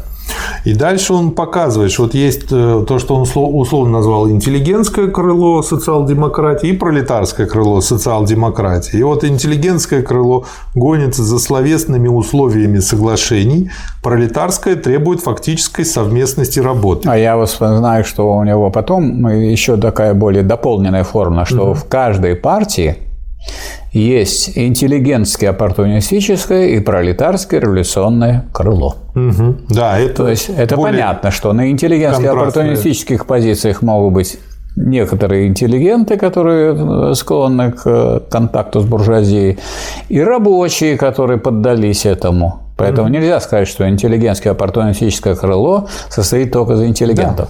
Да. Да. А пролетарское революционное состоит из таких людей, как Ленин, да. которые так сказать, служат рабочему классу, и передовых рабочих сознательных. Да. Ну и дальше. Интеллигентское крыло сочиняет мерку хорошей, доброй, заслуживающей соглашения с нею буржуазии, так как бы обеляет ее, а пролетарское никакой доброты от буржуазии не ожидает, а поддерживает всякую, хотя бы и самую худую буржуазию, постольку, поскольку она на деле борется против царизма. То есть, пока они борются против царизма, мы это поддерживаем. Да. Ну, в общем-то, очень разумно и понятно. Вот. Потом э, я подчеркнул для себя как э, пример э, диалектики. Конечно, тогда не было еще открыто противопоставление земцев и буржуазной демократии, но это противопоставление также умно, как если бы мы сказали «Московская губерния и территория Российской империи». Что я имею в виду? А если взять учебник логики математической, Теплов, по-моему, автор, 53 или какой-то год, там в качестве противоречия, противопоставления дается черное и белое. То есть, с точки зрения диалектики, э, абсолютно неверные. Ну, как могут два цвета быть противоположностями э, друг другу? И вот он как раз-таки показывает здесь ошибку такого же рода, как в, эту тепло, в этом тепловском учебнике логики формальной. Это очень как бы мне понравилось. То есть, опять же, пример того, как используется диалектика на практике. Ну и после этой статьи дальше уже идет большой материал э, по поводу, собственно, той революции, которая началась в 1905 году. И я тут для себя открыл э, ну, два интересных знания, которых у меня как бы не было до этого, если вот воспринимать историю, как я ее воспринимал по школьным учебникам. Первое. А, Ленин пишет довольно много статей про папа Гапона. И э, по ленинскому анализу он предполагает, что, скорее всего, он был не провокатором, а просто таким простодырой, простодушным человеком, который верил в то, что вот если соберутся рабочие, пойдут к царю на поклон к царю-батюшке, то тот их примет как ну, он же рекламировал себя отцом нации, вот, как отец пожурит, может быть, но, в общем, простит и договорятся они о чем-то. И, э, собственно говоря, э, он для этого и организовывал рабочих. Да, но по анализу Ленина получается, что, скорее всего, его использовала в темную охранка, и, возможно, еще и какие-то спецслужбы через Азефа а, английские.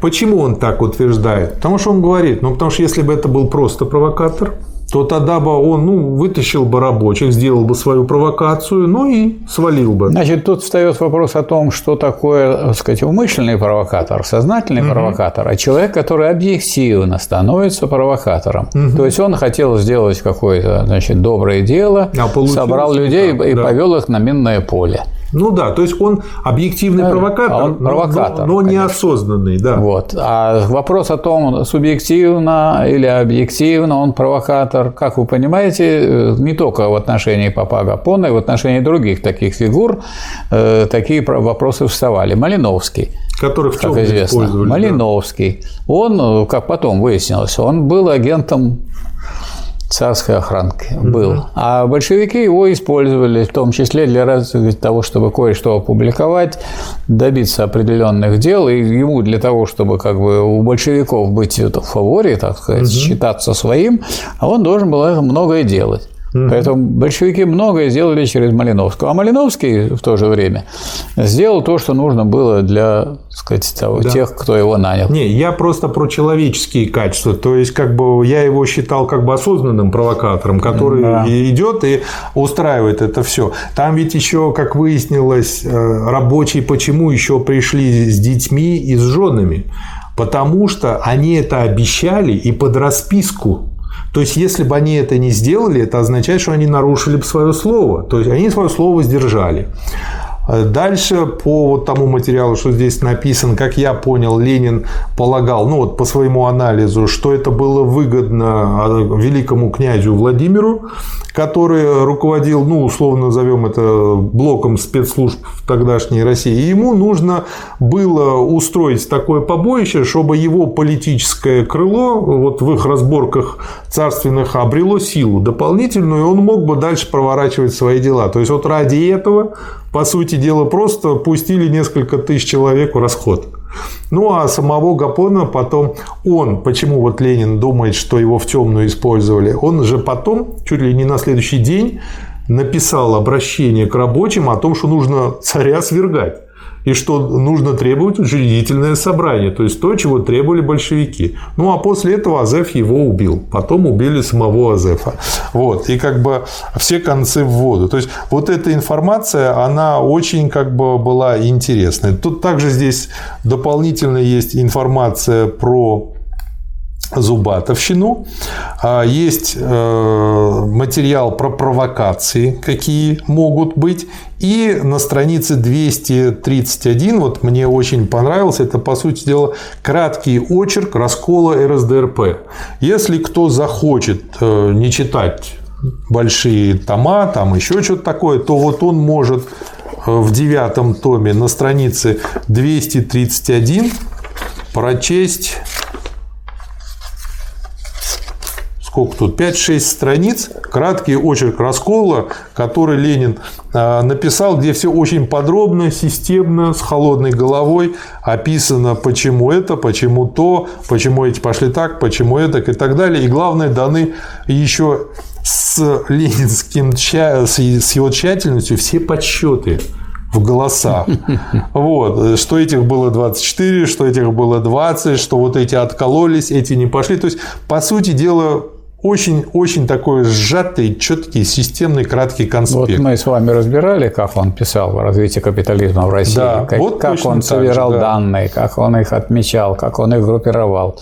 И он к этой с такой же тщательностью относился, к, собственно, вот к этой организационно-партийной работе. Потому что без этой тщательности, конечно, вот когда мы говорим о победах, о мудрости и так далее, за этим стоит огромный труд – огромный да. труд, ну и энергия, которую нужно было направить на это дело. Но Ленин понимал, что великая цель рождает великую энергию народа. Если вы поставили великую цель, значит и у вас будут силы, и у других ваших товарищей да. будут силы. А если вы мелкую цель поставили, то не вы не разовьетесь, не ваши товарищи, и вы такими мелкими людьми умрете. И никто вас потом не вспомнит, скажет, ну да, были такие, да, кто-то тут был, топтал землю и больше ничего.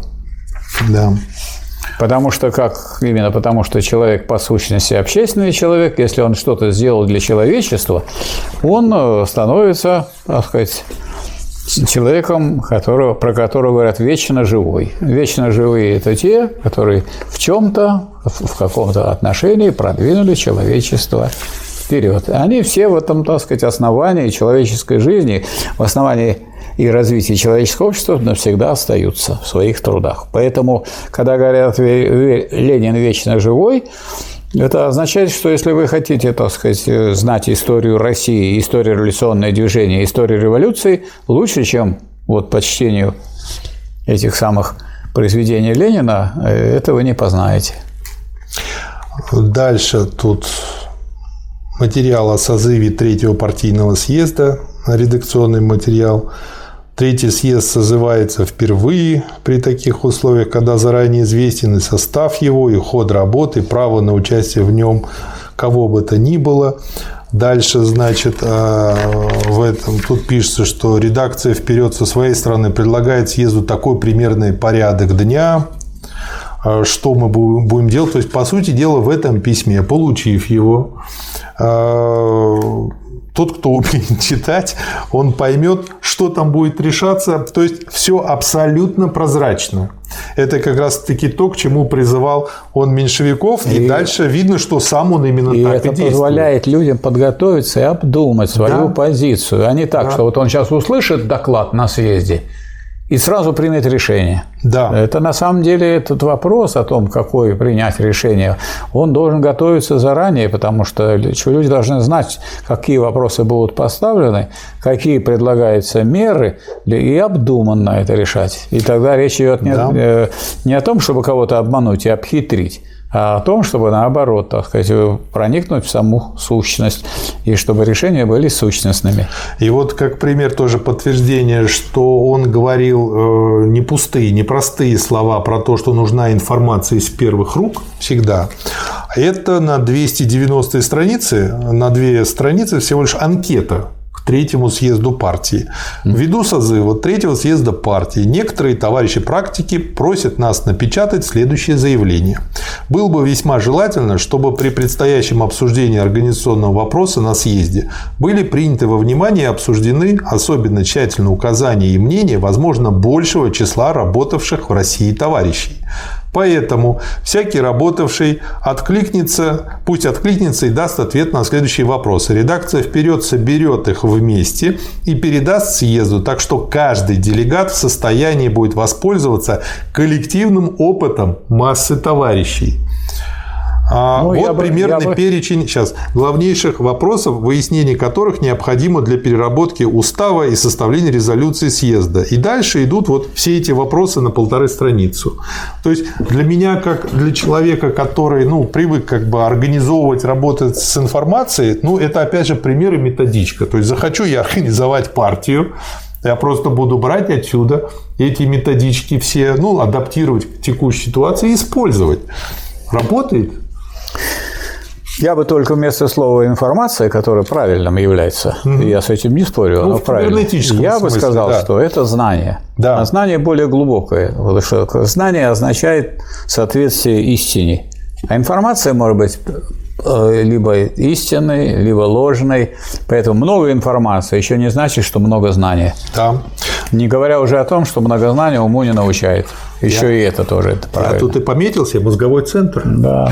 То есть, по сути дела, вот это вот все, это то, что используется в, те, в, как бы, в методологии управления знаниями. Да? Потом идет большая работа, новые задачи и новые силы, э, в котором, собственно говоря, тоже все разложено, как всегда, четко по полочкам. Так. Лозунгом рабочей самодеятельности опять злоупотребляют, преклоняясь перед низшими формами самодеятельности и игнорируя высшие формы действительно социал-демократической самодеятельности, действительно революционной инициативы самого пролетариата. То есть, э, как бы вот, как бы можете расшифровать, что он тут имел в виду, потому что я так ну, чувствую, име... что литр, но доказать ну, понятно, не могу. Ну понятно, что значит, э, что такое самодеятельность. Можно сказать, человек копейку на рубль все время требует, угу. требует повысить зарплату, причем ага. повысить зарплату лишь бы как-нибудь, либо на сколько-нибудь. А это на самом деле можно сказать, что это издевательство над рабочими, когда повышают на какие-то гроши. Да, а тем более и сейчас цены растут, да. и тогда тоже они росли в, то или иное отношение, в том или ином отношении.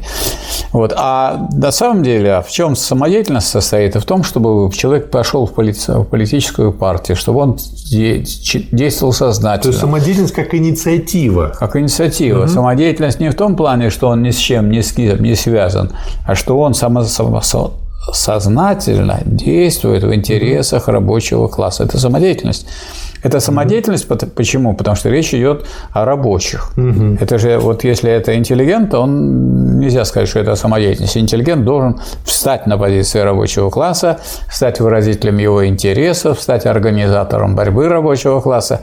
А от рабочего требуется самодеятельность. То есть рабочий должен осознать свое положение и действовать в интересах не только своих, конечно, а в интересах угу. своих угу. товарищей, и не только товарищей по заводу, и не только товарищей по городу и области, в интересах всего рабочего класса. Вот все эти меры, они связаны с партийностью, потому что человек достаточно самодеятельный из рабочих, сознательный и становится сознательным членом рабочей партии. Когда это рабочий класс понял, он стал э, доправлять в партию огромное число рабочих, уже не сотни, а тысячи и десятки тысяч. Я уже эту цифру говорил. Да. В апреле было 80 тысяч большевиков, и основная масса была рабочих. И это означало, что рабочий класс подготовил и себя, и свою партию к совершению социалистической революции, а не только партия подготовила кого-то.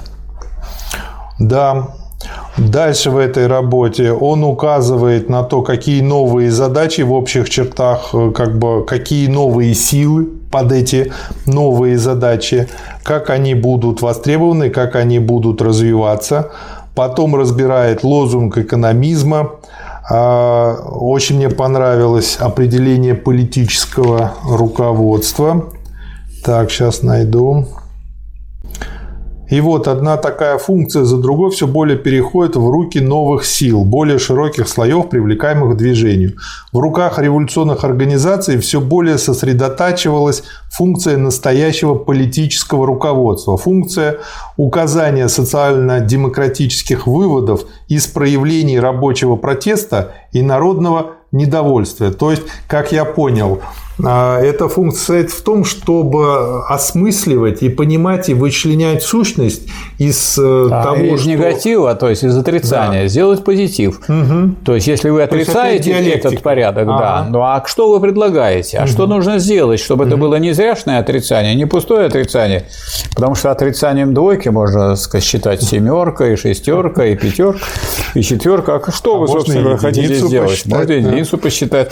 То есть из отрицания еще не выводит находится. А вот с помощью науки, с помощью революционных интеллигентов можно из этого протеста стихийного получить сознательное рабочее движение. Продолжаем разговор. Так, значит, новые задачи и новые силы. Очень интересный раздел, который вот я для себя пометил на 302 странице. Сейчас откроем. Чем он мне интересен? Ну, тем, что я сам тоже люблю этим грешить. Очень часто люди говорят, что вот надо выработать какой-то механизм, имеется в виду там управленческий механизм там, или еще чего-то, или лучшую пропорцию, или правило там какое-то, которое будет навсегда, мы его будем соблюдать. И за нас оно будет все решать. Да, да. А мы будем делать это все механически. Да. А надо бы делать органически. А вот. еще больше надо делать не органически, потому что организм это тоже слабо. Да. А надо сознательно это делать. Ну... То, есть, то есть на уровне того, что мы Э, человеческий человек – это не, не просто механизм, потому что у каждого человека есть скелет, руки, ноги, он, конечно, механизм. И тем более, если мы поднимаемся выше, то он, конечно, организм, потому что это достаточно сложный организм. И, как вы понимаете, органическая целостность гораздо выше механической целостности. Да. И то, что органично, это то, что, как говорится, не, не, брекань, не э, дребезжание каких-то, так сказать, элементов этих самых да, да даже химизм выше механизма. Да, химизм выше механизма, дальше организм. И дальше идет то есть человек. А человек – это что такое? Это высшее общественное, разумное, трудящееся и говорящее животное. Не надо себя опускать на уровень механики. Да. И вот здесь вот я просто себе э, в связи вот с этими мыслями, э, собственно говоря, и выделил э, цитату.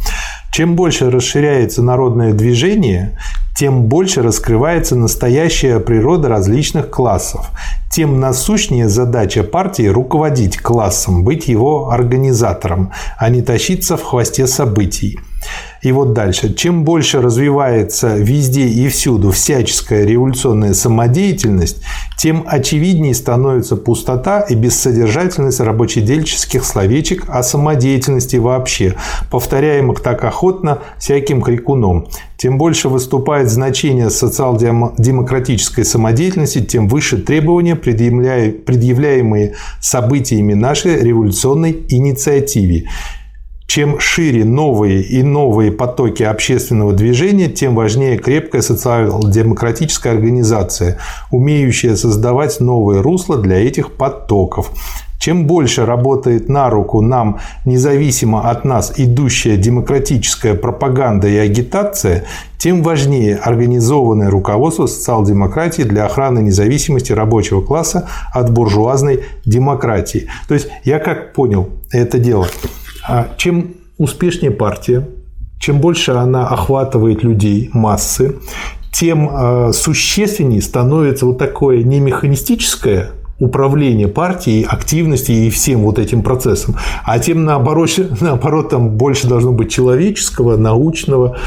Можно даже сказать, что мы вообще управлением здесь так сказать, не можем назвать этот процесс, потому что речь тут э, о противоречии. Угу. Противоречие классовое. Значит, идет классовая борьба. И успехи в этой классовой борьбе зависят от чего? От сознательности, от организованности и от инициативы и самодеятельности кого?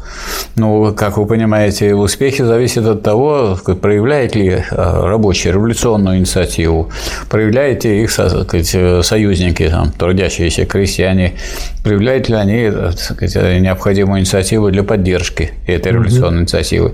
А что касается инициативы враждебного класса и его представителей, то, как вы понимаете, результат проявления этой инициативы прямо противоположный, они тормозящие действия.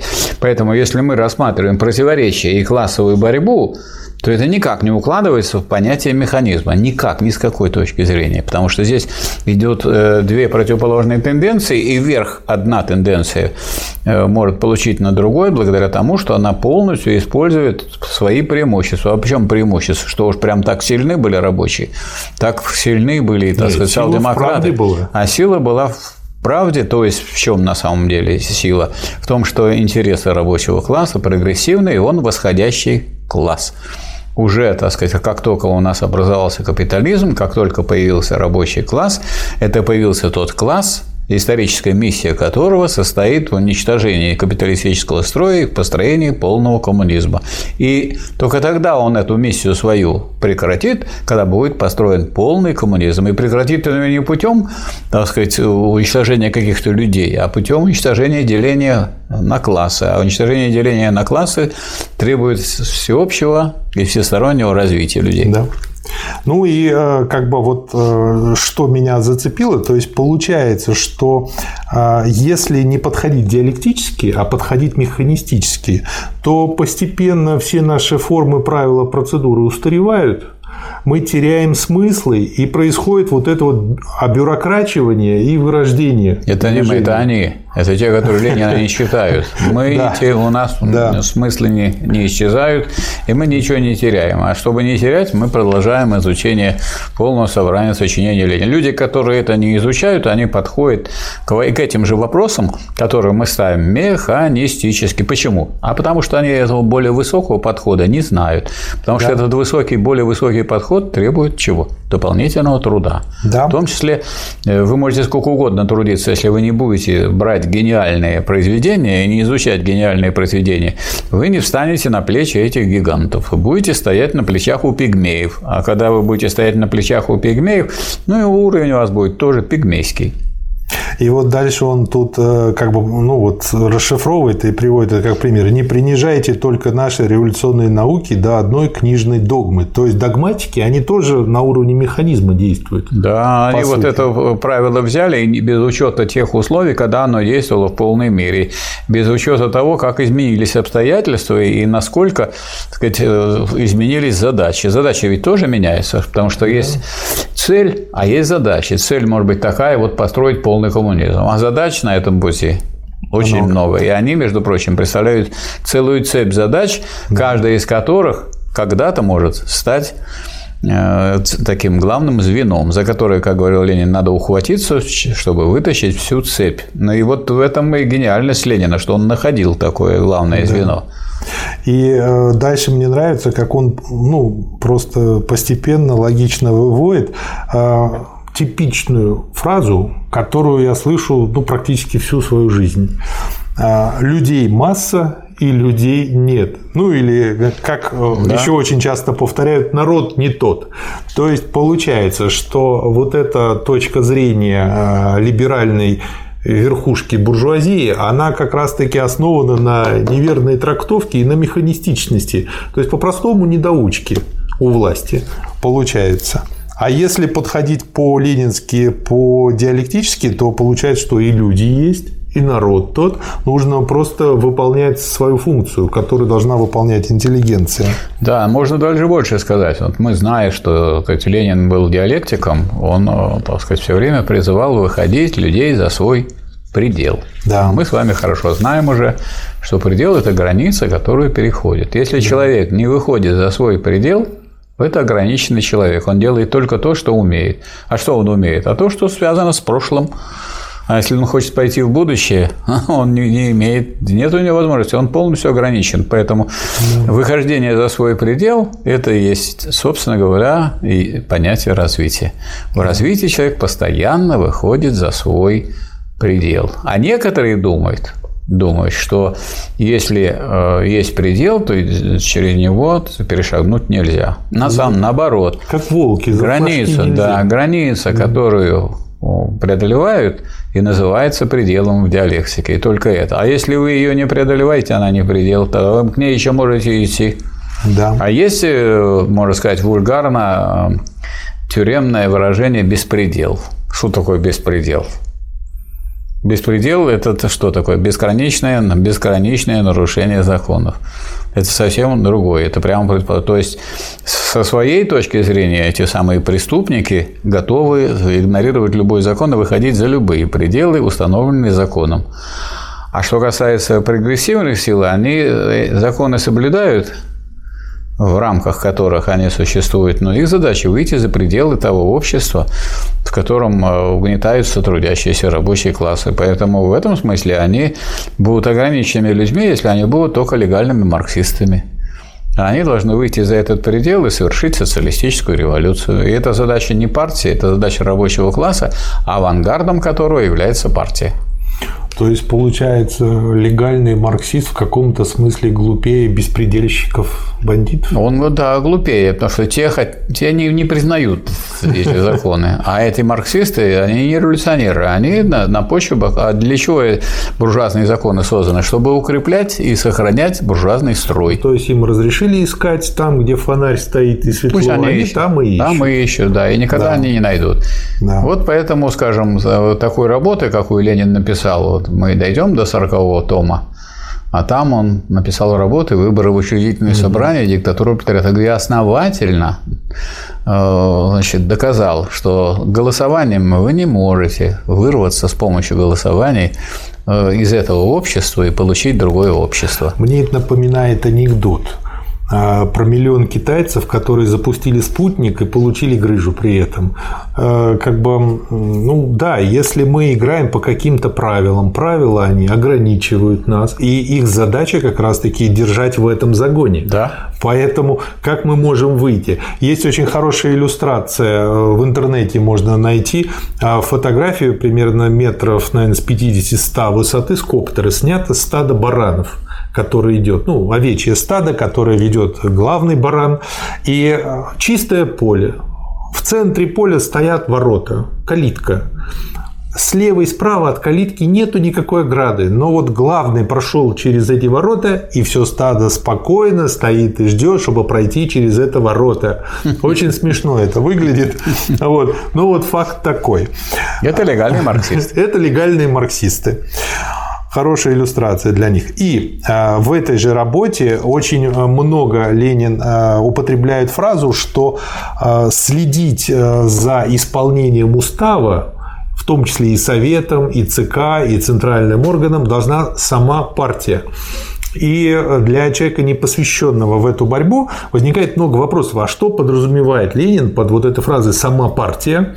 И дальше, э, читая его, я сделал такое предположение, понял так, то, что это, собственно говоря, сами члены партии. Ну, конечно. И если они видят, что меньшинство прошло в руководящие органы, там стало в этих органах большинством, но при этом, оставаясь в меньшинстве, рулит большинством, которое против этого, и нарушает устав, который был принят на втором съезде, то надо большинству, то есть самим членам партии, самой партии скоординироваться и навести порядок в своем доме. А навести порядок для этого есть две дороги. Сначала надо попытаться угу.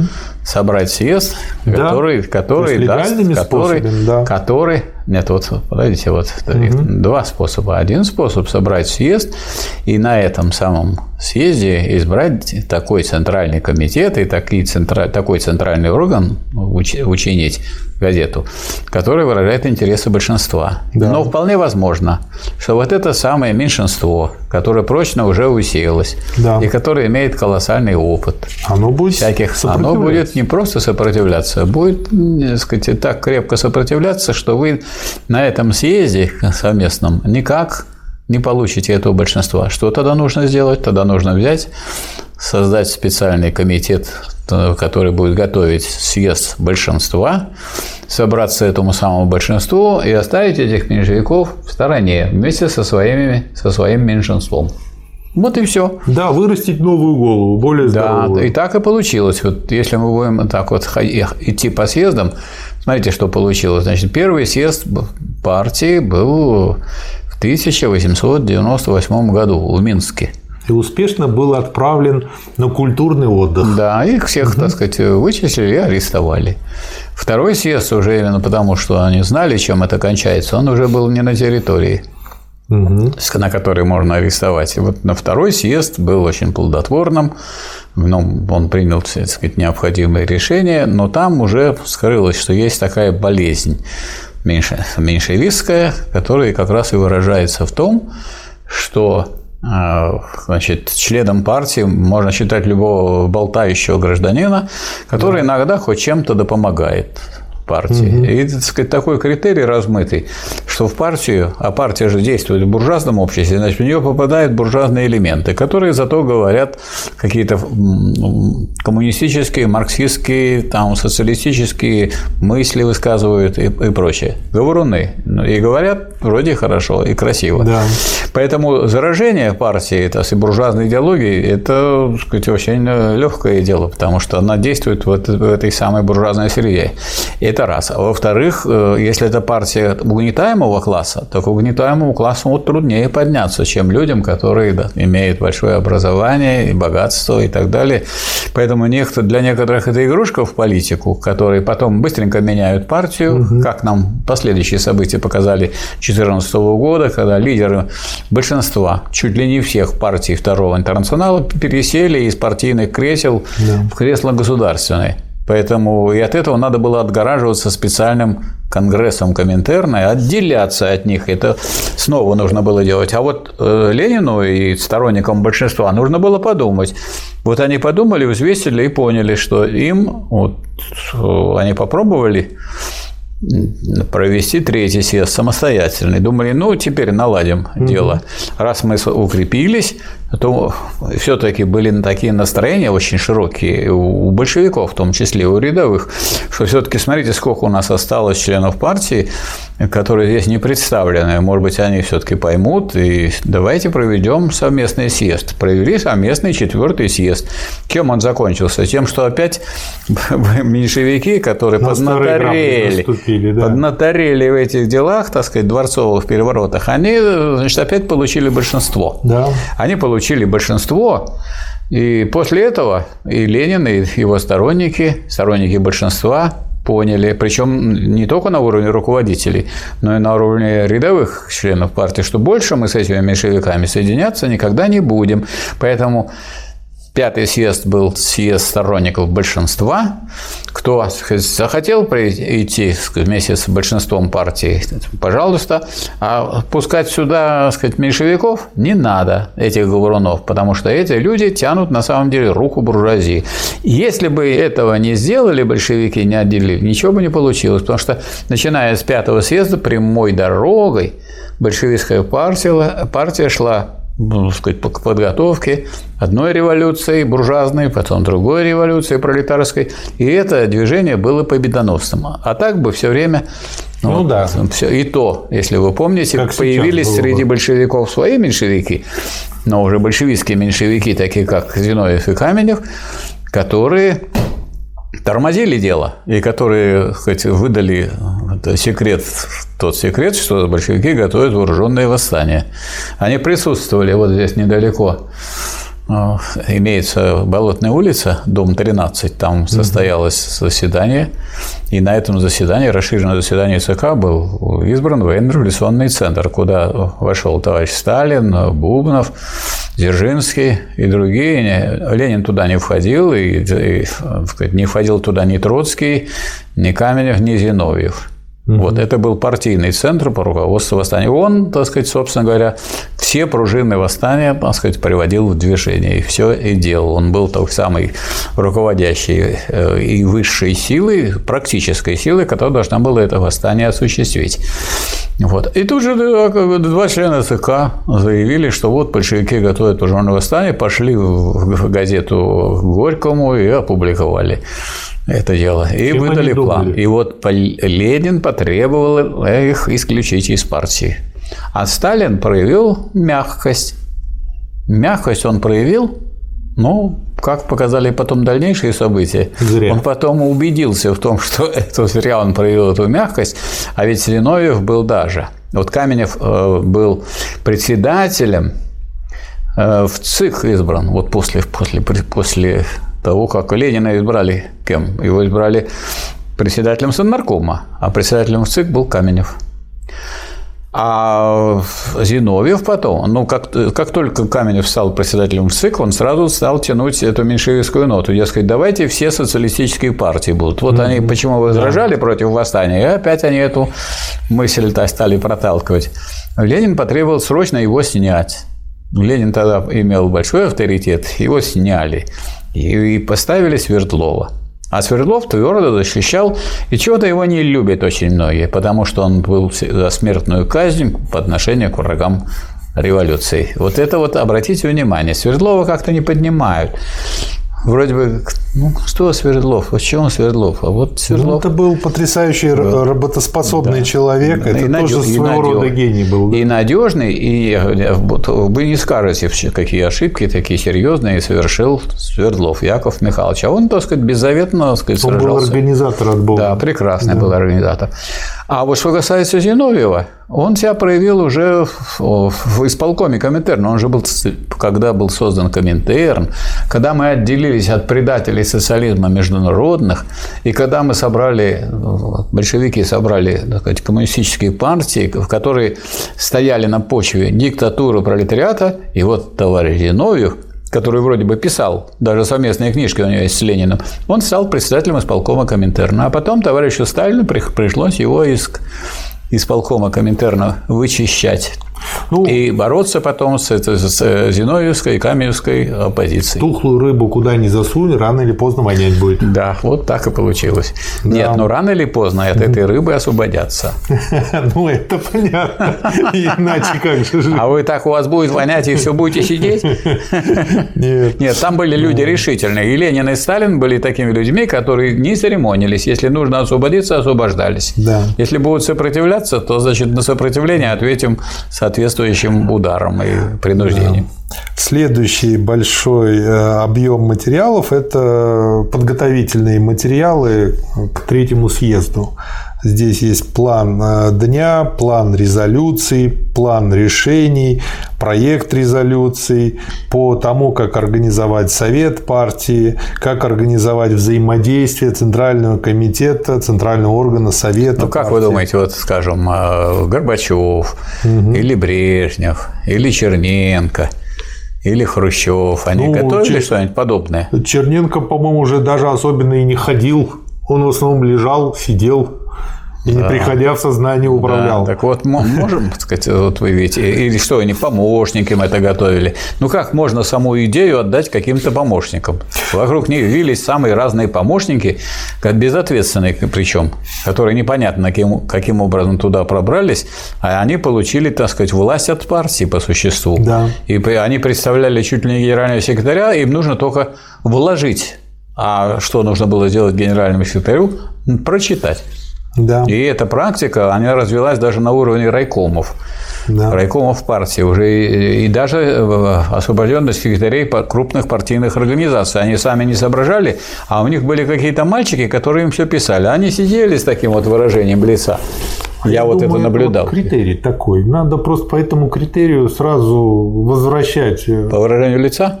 Нет, потому что написал, как написал, да. и чтобы то, что они пишут, опубликовывалось, и чтобы куча людей, вот как сейчас вот, на самом деле вот... Э, Отнимать надо бумажки.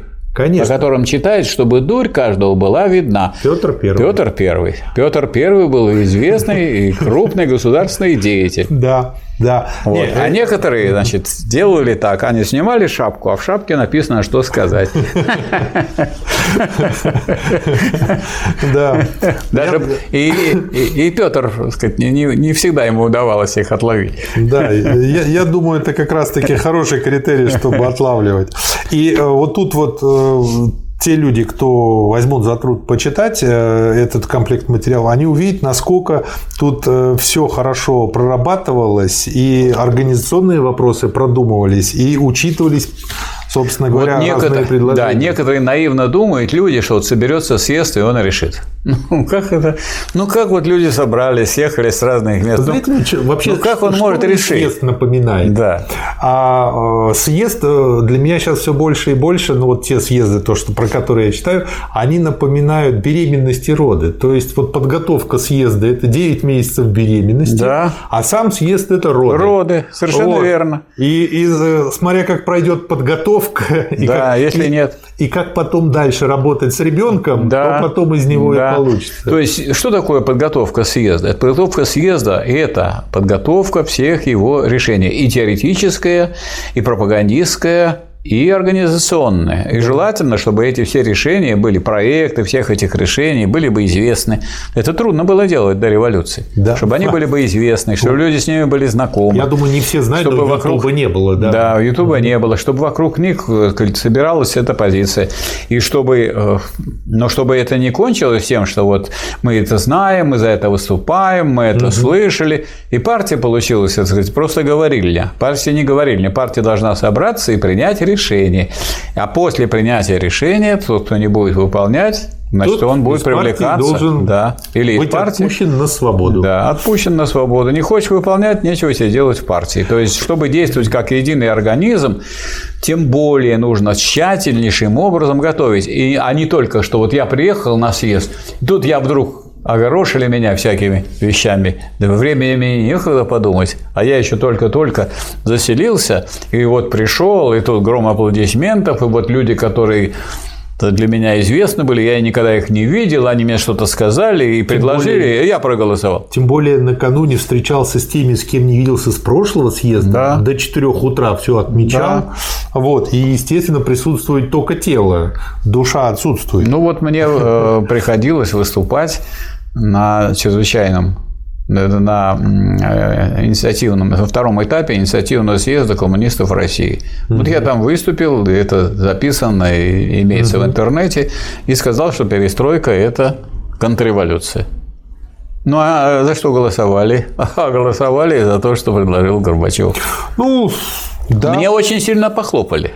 Да. Но люди хлопают, а голосуют, как сказал начальник. Это говорит о том, что... А как начальники были, формировали? Есть секретари, а есть э, их значит, команда, которая приехала, вот делегаты, из делегатов собирают, вот такие решения, надо за это проголосовать. И отчитываются. И, так сказать, люди подчиняются, как будто съезд э, не высший орган, а что надо подчиняться не съезду и не голосу, так сказать, вот партийной совести. Отвыкли. А вот это. Отвыкли. То есть да. они уже давно не рулили страной. Да. Механизм рулил, да. и вот дорулились. Да, механизм.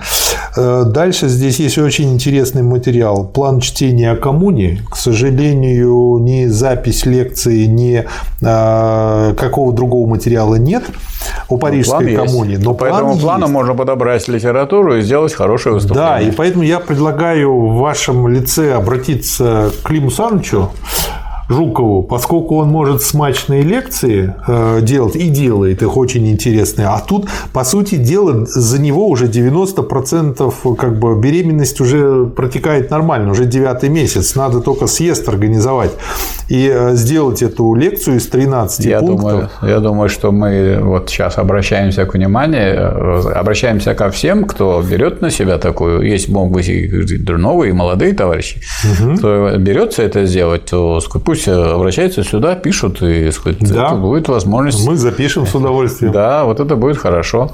Это будет шикарная лекция, да. потому что тут все четко расписано. Конечно, желательно, чтобы У нас же есть, есть историк. историки, есть, да, да. люди молодые, способные. Вот, давайте будем расширять круг. Хорошо. А дальше я себе отметил 333 страница для тех, кому интересны страницы, о том, что, оказывается, царское правительство натравливало одних на других в Баку, чтобы организовать армяно-азербайджанские конфликты постоянно. И э, это тогда не считалось а каким-то раз секретом. а раз оно их разрешает, эти конфликты, то оно и верховодит. Да, да. Это очень интересная была а, информация. И э, есть небольшая статья «Пролетариат и крестьянство». Сейчас откроем.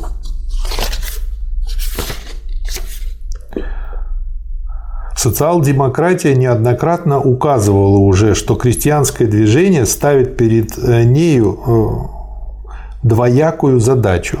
Мы должны, безусловно, поддерживать и толкать его вперед, поскольку оно является революционно-демократическим движением. Мы должны вместе с тем неуклонно стоять на своей классовой пролетарской точке зрения, организуя сельский пролетариат, подобно городскому, и вместе с ним самостоятельную классовую партию, разъясняя ему враждебную противоположность его интересов и интересов буржуазного крестьянства. То есть мы поддерживаем крестьян, но в той части, в которой они прогрессивны. В той а прогрессивны части... они в той части, в какой они доводят буржуазную революцию до конца. Да. Потому что, скажем, Временное правительство в России, оно же не выполнило сказать, буржуазные задачи. Ой, да оно, же, оно же не отобрало, оно же не, не настоящее. Они да. не отобрали не отобрали землю у помещиков и не разделили среди крестьян. А большевики взяли на себя вот эту миссию отнять у да.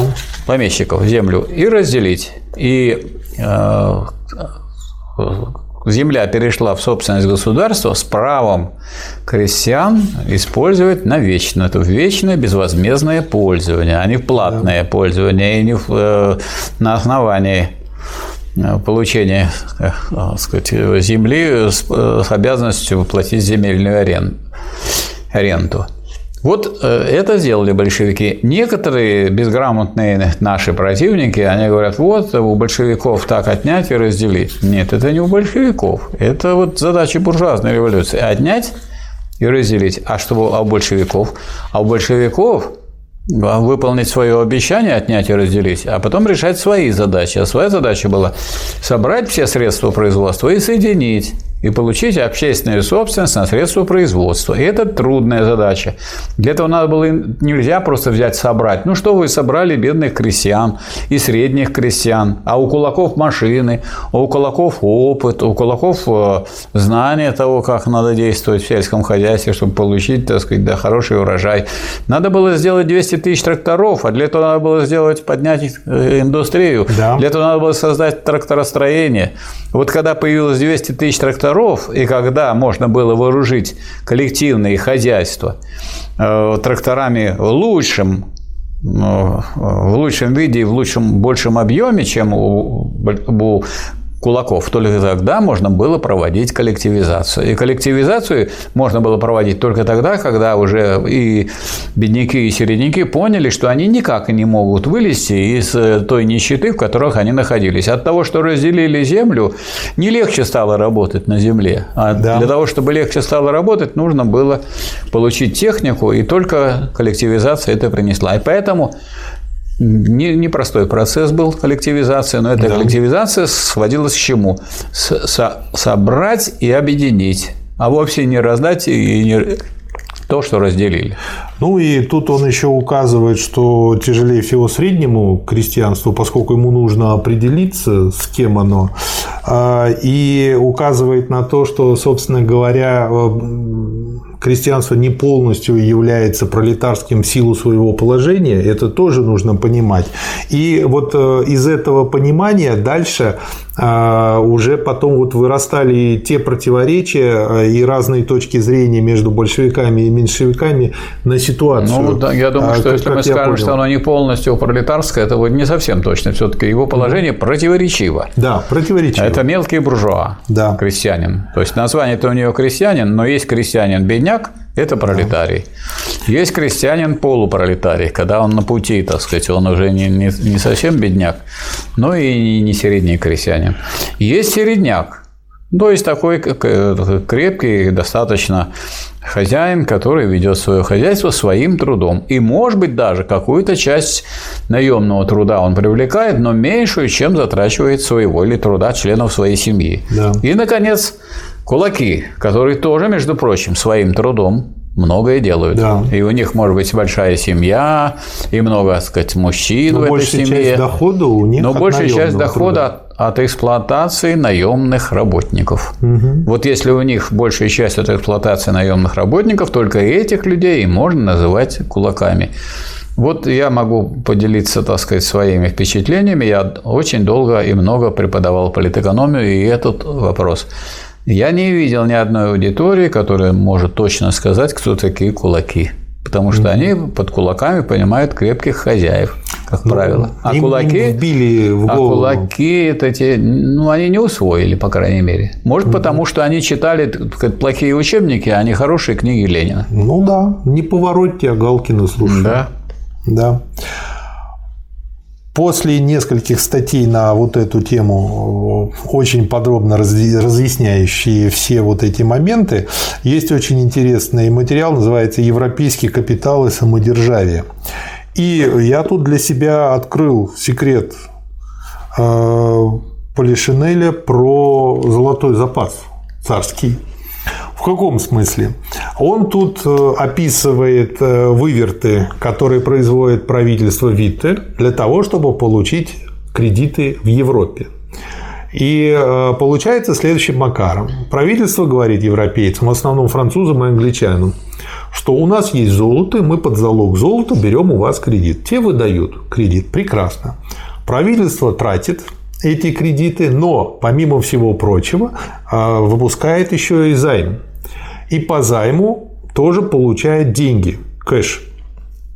И потом вот этот кэш, по сути дела, одолженные деньги, не свои деньги, показывает опять европейцам, что вот у нас есть и кэш, дайте нам дополнительные кредиты.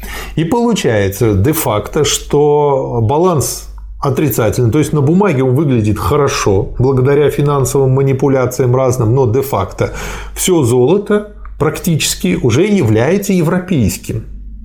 И вот отсюда у меня даже возникла такая злая мысль, а может быть по этой причине а, английский э, королевский дом решил особенно не помогать Николаю II и как бы не проявлял как бы Желание его спасти, когда его можно было спасти, большевики предлагали вывести э, царскую семью, может быть, по этой причине они подумали, ну он же вор, он взял наши денежки и не вернул их, поэтому зачем мы его будем спасать? И, собственно говоря, царского золота уже особенно такого-то и не было к тому моменту, наверное, когда революция произошла. То есть, вот стали такие мысли бродить. Ну, сейчас мы наблюдаем похожие такие процессы, да, скажем, с легкой кстати. подачи, так сказать, товарища Кудрина. Мы все время да. раз и берем э, э, кредиты, а обеспечиваем их тем, да. что является очень ценным. И, и если, кстати, да? сравнить, э, вроде бы государственного долга нету, но корпоративный долг, и да. эти корпорации тоже ну, принадлежат ну, государству значит, вот на 400 миллиардов. Значит, если мы за, зол, за золото покупаем э, американские доллары, это что такое за операция? Американский доллар, бумажки американцы печатают железки. бумажки, мы отдаем да. Э, непосредственно золото. Да. Или вот сейчас мы наблюдаем интересную такую ситуацию, когда можно видеть, что делают Соединенные Штаты Америки, а что у нас продолжает делать по, по этой традиции, которая mm-hmm. тянется еще от царя, так сказать, э, соответствующие финансовые органы. Ну вот э, какая ставка кредита сейчас в США, знаете?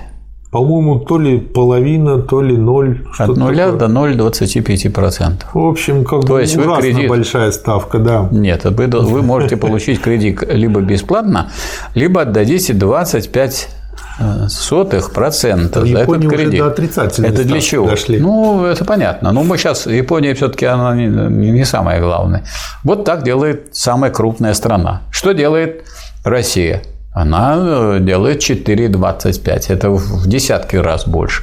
4,25. А что такое 4,25? 4,25 – это ключевая ставка, но вы не можете получить просто кредит. Вы должны пойти в коммерческий банк, а коммерческий банк по ключевой ставке получает под 4,25, добавляет 7, получается 7 плюс 4 – это 11 и 25. 11, 25. Оно, максимальная норма прибыли у нас – ну, 10. То есть тот, кто возьмет кредит, не сможет отдать, он умрет как капиталист. Поэтому вот это понижение ключевой ставки ничего не означает для нашей экономики вообще. А вот если бы да. вы сделали 0 на 0,25, это да, это значит, что вот имеющиеся у нас финансовые ресурсы стали бы работать для подъема нашей экономики. А сейчас никакого подъема экономики У меня такое не ощущение. Что, что уже и нулевые проценты особенно не помогут. Помогут. Нулевые ну, помогут. Это значит, нет, я знаю просто, вот скажем, есть у нас э, станкостроительное производство и есть э, хорошие предприятия, которые выпускают хорошие станки, но они не могут взять кредит ни для того, чтобы пополнить свои ресурсы, ни для того, чтобы, для того, чтобы скажем, установить новую передовую технику, но им нет даже для нормального оборота, текущего денег. Поэтому они очень в этом нуждаются. Они бы взяли, но не под такой процент, который их разорит. Михаил Васильевич, все равно вы оптимист. Почему я так рассуждаю? А это плохо, что ли, что я оптимист? А, как бы... а вот это, Ленина вы скажете, что он не оптимист, что ли? Он реалист. Нет, он все, он оптимист, причем исторический оптимист. Я беру с него пример. Вот я, я сейчас смотрю. Вы когда дочитаете до 55-й том, то вы тоже будете оптимистом. Наверное, наверное.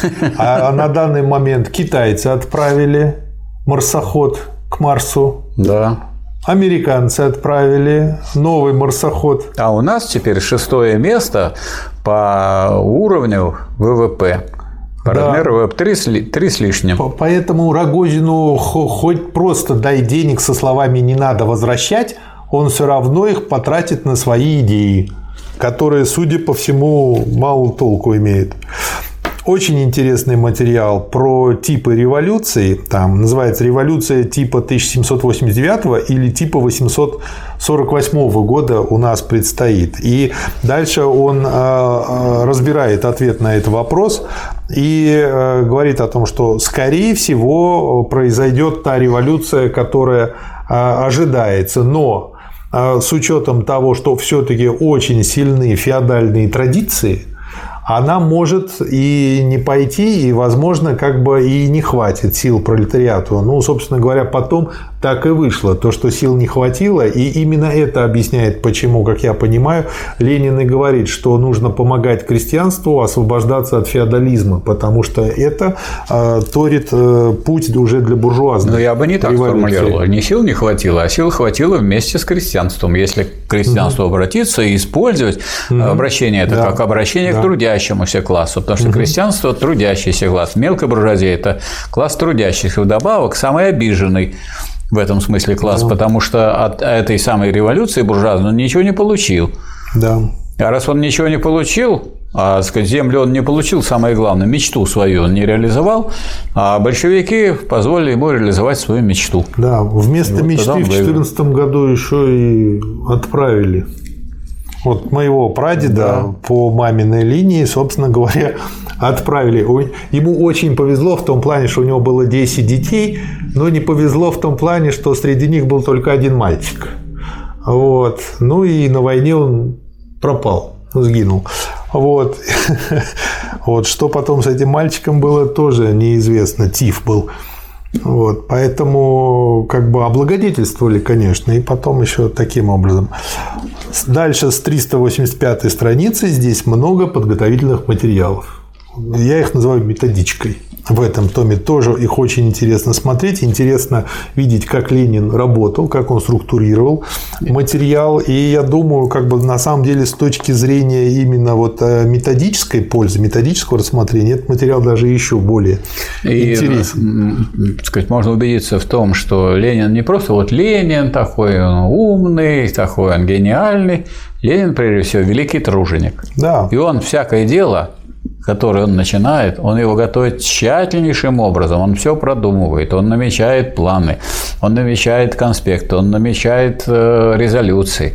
Он все подготавливает заранее, чтобы собрать своих сторонников, и чтобы эти сторонники действовали не потому, что любят и уважают Ленина, а потому что они разделяют его позицию. А эта позиция должна появиться не тогда, когда у него откроется рот, а люди некоторые, да. так сказать, вот так на слух вообще не воспринимают. А эти позиции, а он защищает заранее в статьях, да. в заметках, в проектах резолюций, старается их довести до людей, чтобы люди приезжали на какой-то, так сказать, партийный форум, пусть это там заседание ЦК расширенное или Центральный комитет, или это съезд уже подготовленными в том плане, что они для себя уже определили, за что они будут голосовать. То есть большинство надо формировать не на собрании, не на заседании, а большинство надо формировать заранее.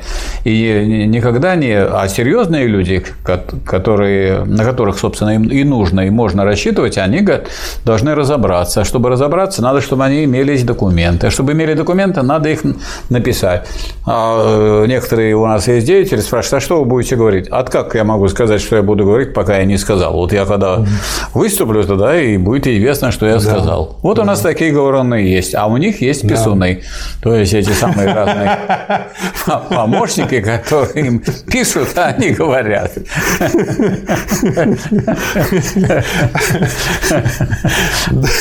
Да. Михаил Васильевич, как назовем этот выпуск? Я предлагаю назвать 9 месяцев до съезда. 9 месяцев до съезда? Да, подготовка съезда. Ну вот речь идет на самом деле о рождении большевистской партии. Да. Трудное рождение большевистской партии. Угу. Рождение закончилось вот на втором съезде или нет? Нет, там были вот такие можем, потуги. Можем мы сказать, что все-таки это тогда вот были действительно вот заложены основные там всякие вещи, но вот действительное рождение получилось на каком съезде? На третьем. На третьем. А уже после рождения этого молодой ребенок не смог справиться. Пришлось еще пятый съезд производить и расстаться с теми, кто ему мешал. Пришлось няню уволить. Да, да. уволить эту няню меньшевистскую, и все. И тогда с ней расстаться, и тогда все пошло хорошо. Трудное рождение большевистской партии. Трудное ну, рождение. Трудное рождение. Да. Трудное да. рождение. То есть сказать, что вот, вот, вот, вот большевики собрали съезд, большинство программы Знаете, дело в шляпе. Что говорят э, ученые? Они говорят, что если ребенок рождается легко, у него слабый иммунитет. Да. То есть он должен пройти через какие-то сложности, в да. смысле преодолеть барьер, как бы, чтобы родиться с полноценным, видимо, запускается как да. бы через прохождение барьера. Да, есть Хорошо, такое. трудное рождение большевистской партии. Да, трудное. Хорошо, трудное. Отлично. Вот. Я знаю точно, что дело прочно, когда под ним струится кровь, даже более суровое такое Это выражение кровь. есть. И были такие люди, которые говорили, товарищи нам скажут, кто сказал. Скажут кто? Хорошо, как бы да. тогда, тогда ждем комментариев. Да. То Спасибо. Есть, то есть все это дается большим трудом большим трудом, потом и кровью защищаются и завоевываются любые великие завоевания, великие завоевания. Mm-hmm. А посмотрите на биографию товарища Сталина, сколько раз ему на отдых приходилось да, ездить да, в Сибирь. Как бы постоянно ну, а, Ленин, ну, а Ленин же год просидел в тюрьме по делу о Союзе борьбы и освобождения рабочего класса. А после этого он три года был в ссылке в селе Шушинском Туда приехала и Надежда Константиновна, так сказать, его подруга и жена. А сказать, там он написал «Развитие капитализма в России», а другие в это время тоже находились в ссылке, ну и грустили, что они в ссылке. Я думаю, для современной молодежи наверное, надо добавить, что Wi-Fi тогда не было. Тогда Не они было. поймут, как тяжело ему было. Да, а тем не менее он собрал материал, и, как говорится, он очень много поработали, его родственники, знакомые, и друзья, которые высылали ему материалы. Они работали и, интернетом. И он смотрел каждую газету, но каждую газету он один день, одна газета за один день. Так, чтобы он всю эту вот картину развертывания имел в голове. И он под ну, такое гениальное произведение написал. Почему он так твердо себя вел? А потому что он для себя в книге «Развитие капитализма в России» решил эти проблемы. И тогда он перешел к организационным задачам. Вот почему он эти твердо и определенно решал задачи. Потому что он сначала написал вот такую книгу, которая занимает третий том. Ну, это Развитие капитализма в России. подход к управлению. Да, конечно. Ну, То есть, если сначала человек разработал, а потом он внедряет. А, если, а люди хотят что-то внедрять, а что, а что, собственно говоря, вы внедряете? А мы новое внедряем. А в чем, в чем новизна вашего нового? Покрасили крышу Казанского наверно. собора в зеленый цвет. Наверное, так. Спасибо, Михаил Так, Васильевич. Трудное решение большевистской партии. Трудное рождение большевистской партии. Да. Спасибо. Трудное оно. И вообще такие вещи, крупные вещи, это всегда трудное дело. Да. Спасибо, уважаемые слушатели. Спасибо, товарищи. До свидания.